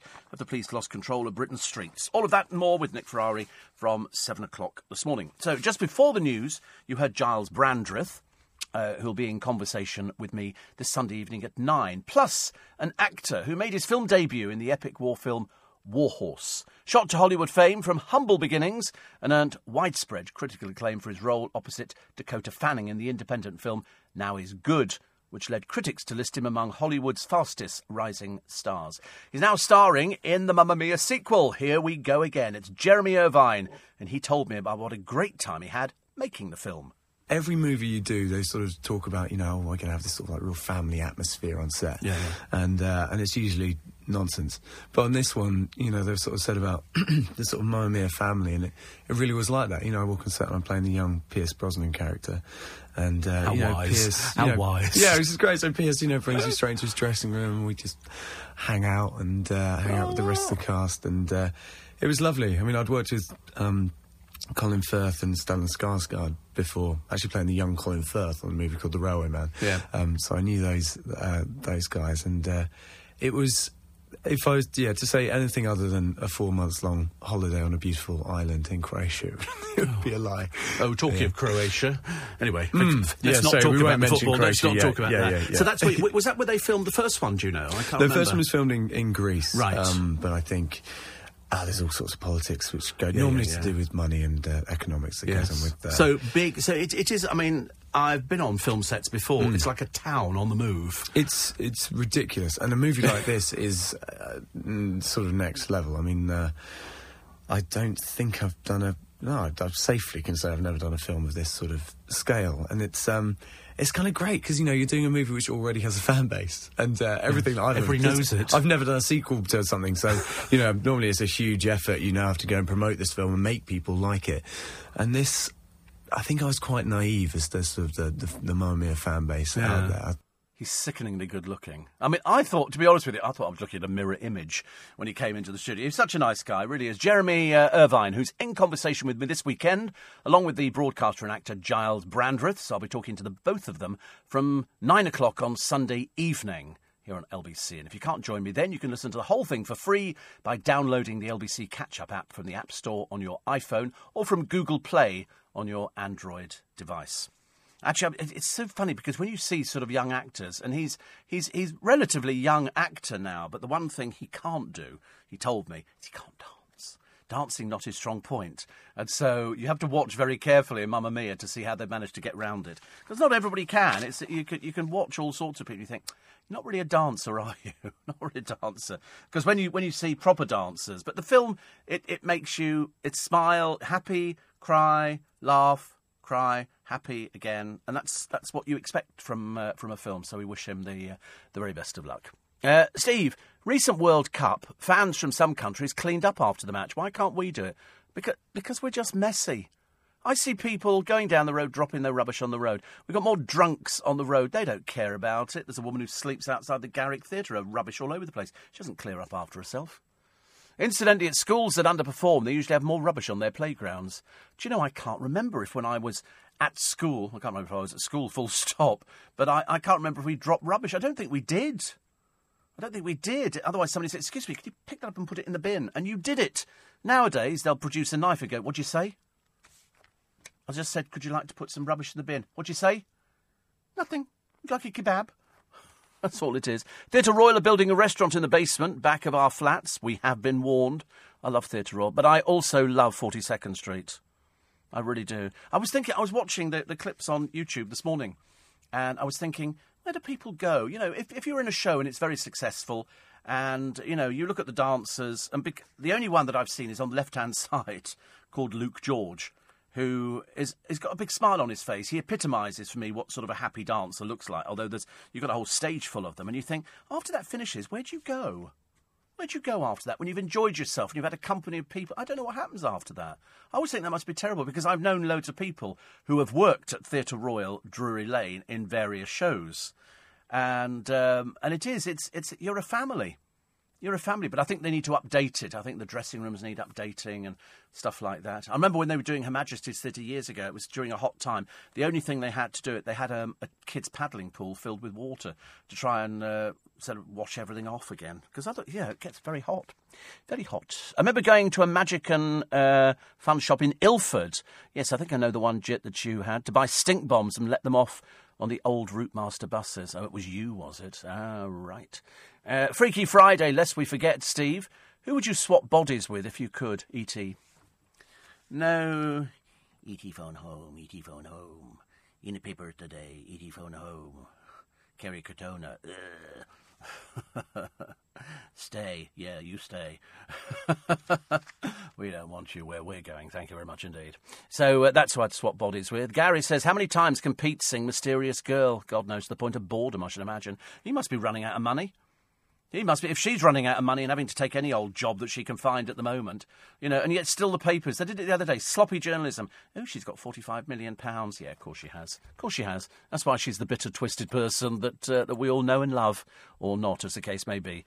Uh, here he is, Peter Andre, and uh, live music festival this Saturday. Tickets can be bought. He's got a, a great live funk band, and uh, and and Claire's written "Beautiful Human." And uh, and love this one here. This is from Nitty Vicky. Once again, you show yourself a great dad and a gentleman. Loved the way you handled the interviewer asking about custody of the kids. You you were spot on. It's so lovely. And he writes back, Nitty Vicky, thank you. Oh, very kind of you. That's so nice, isn't it? Because he does know every one of his fan individually. He, he, corresponds with them, that's it. But as I say, so Pete will be up there on. What is he now? 60? 65? Something like that. I lose track, actually. But uh, he has his fans, and we're, we're seeing if we want to buy tickets to go and see him. Uh, and we. He's at an RAF airfield. I don't think I'll bother. Actually, I think I've got other things to do. In fact, I have. But he's going to head. He's headlining. That's a bit of a desperate one, isn't it? Really. And also, they've got the. Uh, uh, they've got uh, a non-profit Civ festival with Baby D, Urban Cookie Collective, Rozalla, Junk, Halo, and Firing Blanks. Fantastic. There's also no, exactly. I don't know any of them either. I just repeated the names. And also entertained by the Lyneham Military Wives Choir. It's not the same as the other ones. And there's a fun fair on site. Now, tickets cost £15. Parking's three quid on site. And there's fun and games for the children, but you do get your headline actor, Peter Andre. Most kids won't have the faintest idea who he is. Why would they know who he is? But he's the headliner. He must be cheap, mustn't he? I mean, he's going to headline this uh, pop star, Peter Andre. Well, I don't know. I mean, he might be considered a pop star in certain people's books. I mean, what, what, else is he? He's not classical, is he? So he, he has to be a, a, popsicle star, but he's a bit old for still trotting this thing out now. It's beginning to look a bit desperate.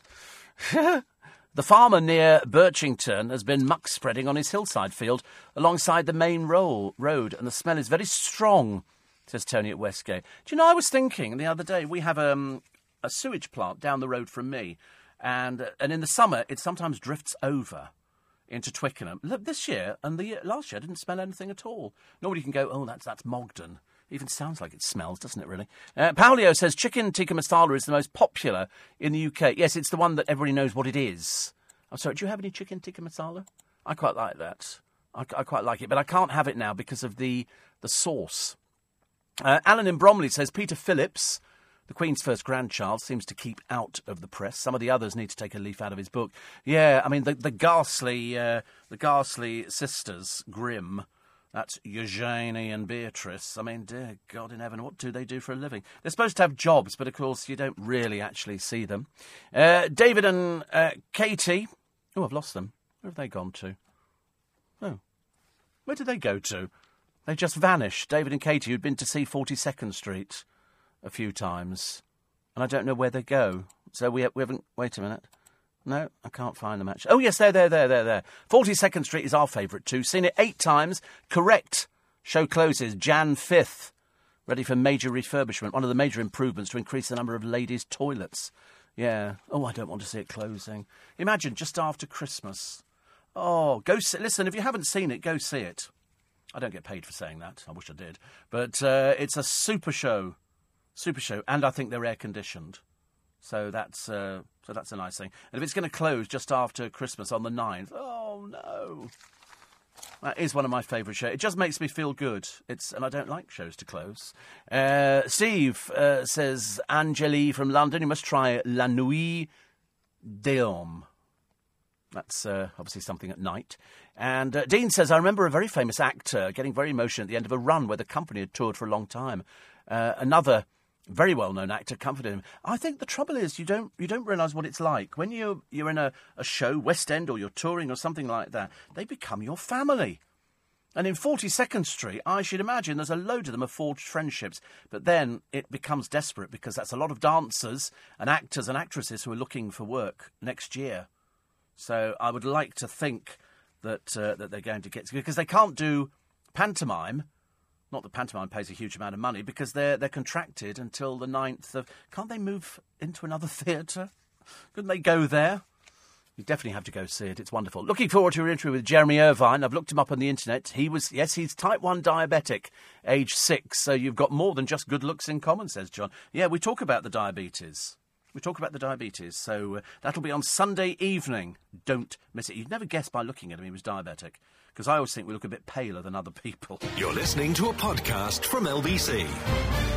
Oh, the, the agony has been piled on. Not only is 42nd Street closing in uh, London in January, Kinky Boots is closing as well, says Bridget. I'm so upset. It's my favourite show. I've got a ticket for the final one, of course. Yeah, I mean, I don't, yeah, f- oh, Kinky Boots was great. Love Kinky Boots. Kinky Boots and 42nd Street and Wicked, those things. But 42nd Street because it just makes me feel happy. It's just it's a it's a feel good musical. So you've only got until January. Uh, is Fame on in London? No, it's touring, and I think uh, if memory serves me, I was speaking to somebody in the cast the other day, and I think uh, February they're in Wimbledon. I think. I think just just check local press for details. But a friend of mine was telling me that they're I know they're uh, they're touring up and down the country at the moment, so that's good, isn't it? Forty uh, Second Street are planning to take the show on a UK tour after it closes, says Paul at Drury Lane, and it may go to Broadway. Bonnie Langford is. Ju- I know she's only just walked out of EastEnders, and she's playing Dorothy Brock, which was played by Sheena Easton and recently Lulu. Saw Mamma Mia 2 this week. Great fun and perfect summer escapist film, just like Summer Holiday was for Cliff in the 60s. Oh, I like the idea that 42nd Street are close, uh, oh, closing, are touring. I like the idea. I'd, yeah, I think they're, they're so. I hope they keep all the all the cast. That'd be lovely. Talking of West End shows, says Philip.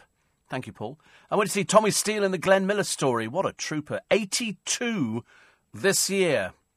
But he still acts and sings like a youngster, although his movement is a little limited. All in all, highly recommended, especially as I was able to get a last minute cheap ticket from the official Leicester Square ticket booth. Have you ever done Tommy Steele? Yep. Certainly have. Certainly have. Yes, we've done Tommy Steele. I tried to get him back in again, uh, and there was some some reason we couldn't get him in. I d- I don't think it, it's, it's sort of tied up with different things. But you're right, he's 82, and you know slows down in a, in a little bit. But to be honest with you, still, you know, he's still a legend. You know, in the same way that Cliff Richard is a legend, Tommy Steele is a legend as well. 82, honestly. Mind you, by comparison, Cliff Richard's uh, a youngster. Apropos the suggestion to shove Gemma Collins into a cave in Thailand, uh, it reminded me of a lecture at uni on corporate ethics. No, not a corporation east of London, where we were presented with the scenario of a cave flooding and we only had time to save six of the 12 humans trapped inside. Yeah. See, things like that just bore me senseless. I always say leave them. leave. Don't, don't risk anybody else. Don't risk anybody else. You know, if you think it's highly sort of dangerous, don't do it. Don't do it. Uh, Steve, there is a charity, I think, called uh, The Church. 90% of trading standards give them the confiscated fake clothes that they've seized. They then put their own labels in and distribute to the homeless. Oh, right. Well, I, a friend of mine, uh, market trader, he used to buy loads of stuff uh, which was it, clothes which were surplus to requirements. So this is the Burberry story that they uh, destroyed 28 million pounds worth, or 18, depending on which paper you read, uh, because they don't want it falling into the wrong hands and people cheapening the brand. So I wasn't aware that I know they've got posh shops, but I always thought Burberry was chav. That's what, what people say. It was after that Danniella Westbrook picture from ages ago. I don't think they've fully recovered. Well, they can't have. They've got left with £28 million worth of stuff. That's very difficult. Speaking of the hot weather, uh, Steve, all the kids in our street had paddling pools. So did we, but they were jealous of our pool because we had a shallow and a deep end because the garden went down a slope. And uh, uh, Michelle says, having you chatting on the radio in the morning is like having a good friend in the bedroom, the kitchen, the bathroom, the car and with all your other friends adding their pennies uh, towards uh, a happy, funny, pick me up kind of show. Uh, thank you, thank you, thank you. Well, there you go. Doing crazy rain dance later, I hope, says Jill in Molesey. I'm hoping we won't need to do the rain dance, but we will get the the rain which is, you know, which if we get it. I mean, just supposing we might not get it. Uh, uh, Steve says, Dan, as part of the Mogden STW upgrade, all of the works treatment process were covered and now has a large odour management system in place. Woo! Little Julie says, Movies 24 have started showing Christmas films. Talking of Christmas, coming to the Magic Circle to see your Christmas show this year. Thank you. Details on their website. Uh, five to seven, front page, quickly, let's whiz through. Boris clings on for free in a £20 million house. You're not the Foreign Secretary. Out. Quick as possible. Uh, Tom Jones fears after he's taken to hospital. Uh, he's, so he's had to cancel a few of his uh, gigs. We wish him the very best. Uh, also, the Daily Star eyed rob bomb victims again, says jailed scumbag Chris Parker, who stole from victims of the Manchester Arena bombing. He's not remotely bothered. Stupid man. Uh, also, baby girl snatched in brutal carjacking on the day violent crime hits a shocking new high. Welcome, says the Express, to lawless Britain. Uh, also, a handful of chocolates could cost you your driving licence because there might be some sort of alcohol in it. Which is bizarre, isn't it? Alesha dances back to the BBC. The Irish Prime Minister, mad as a fruitcake. I'll ban British planes as revenge for Brexit. The Sun call him an airhead. Is Viagra a disaster for older women? Do you know, there are more people buying Viagra now than uh, at any other time. Now you can buy it over the counter. You know, people are sort of uh, people are going out there buying Viagra. So there you go. Uh, the Daily Telegraph: jail is not working. They say, well, of course it isn't. Otherwise, you wouldn't have all the reoffenders. I mean, that's fairly straightforward. And uh, Eugenie's big day, or Eugenie as you pronounce it now, or just lazy. This royal wedding will be the most fun Nobody cares. Sorry to break that to you. We're not invited. Well, you are invited, provided you enter the ballot, so you can go and see the gracious one being. Well, I, I could do the LBC. I've noticed there isn't any LBC coverage. I could sit outside there on my phone and just go, "She's here." As, soon, soon it's coming up. I don't know. You have to go to the ballot, and then there's so many of you can sit inside, you know, and watch them wandering down the hill. Oh, hello. Dave O'Brien would go. We love stuff like that. I think he's friendly with one of them, isn't he? I think he said so on his Facebook page. I think he said he knows Andrew or something. I can't remember who he knows. He knows loads of people that I don't know. And um, and so that's all very exciting. I've got to go. I've just realised. Look, there's no more time. It's the weekend. Uh, I'm with you on Sunday morning and Sunday evening for In Conversation. But before I go, before I go, just that uh, you know what's coming up on my free podcast. On a little bit extra, you'll find out how the BBC's week has just got worse. Some idiot invited Katie Price to sit in the studio for one of their radio shows and pretend she was in charge.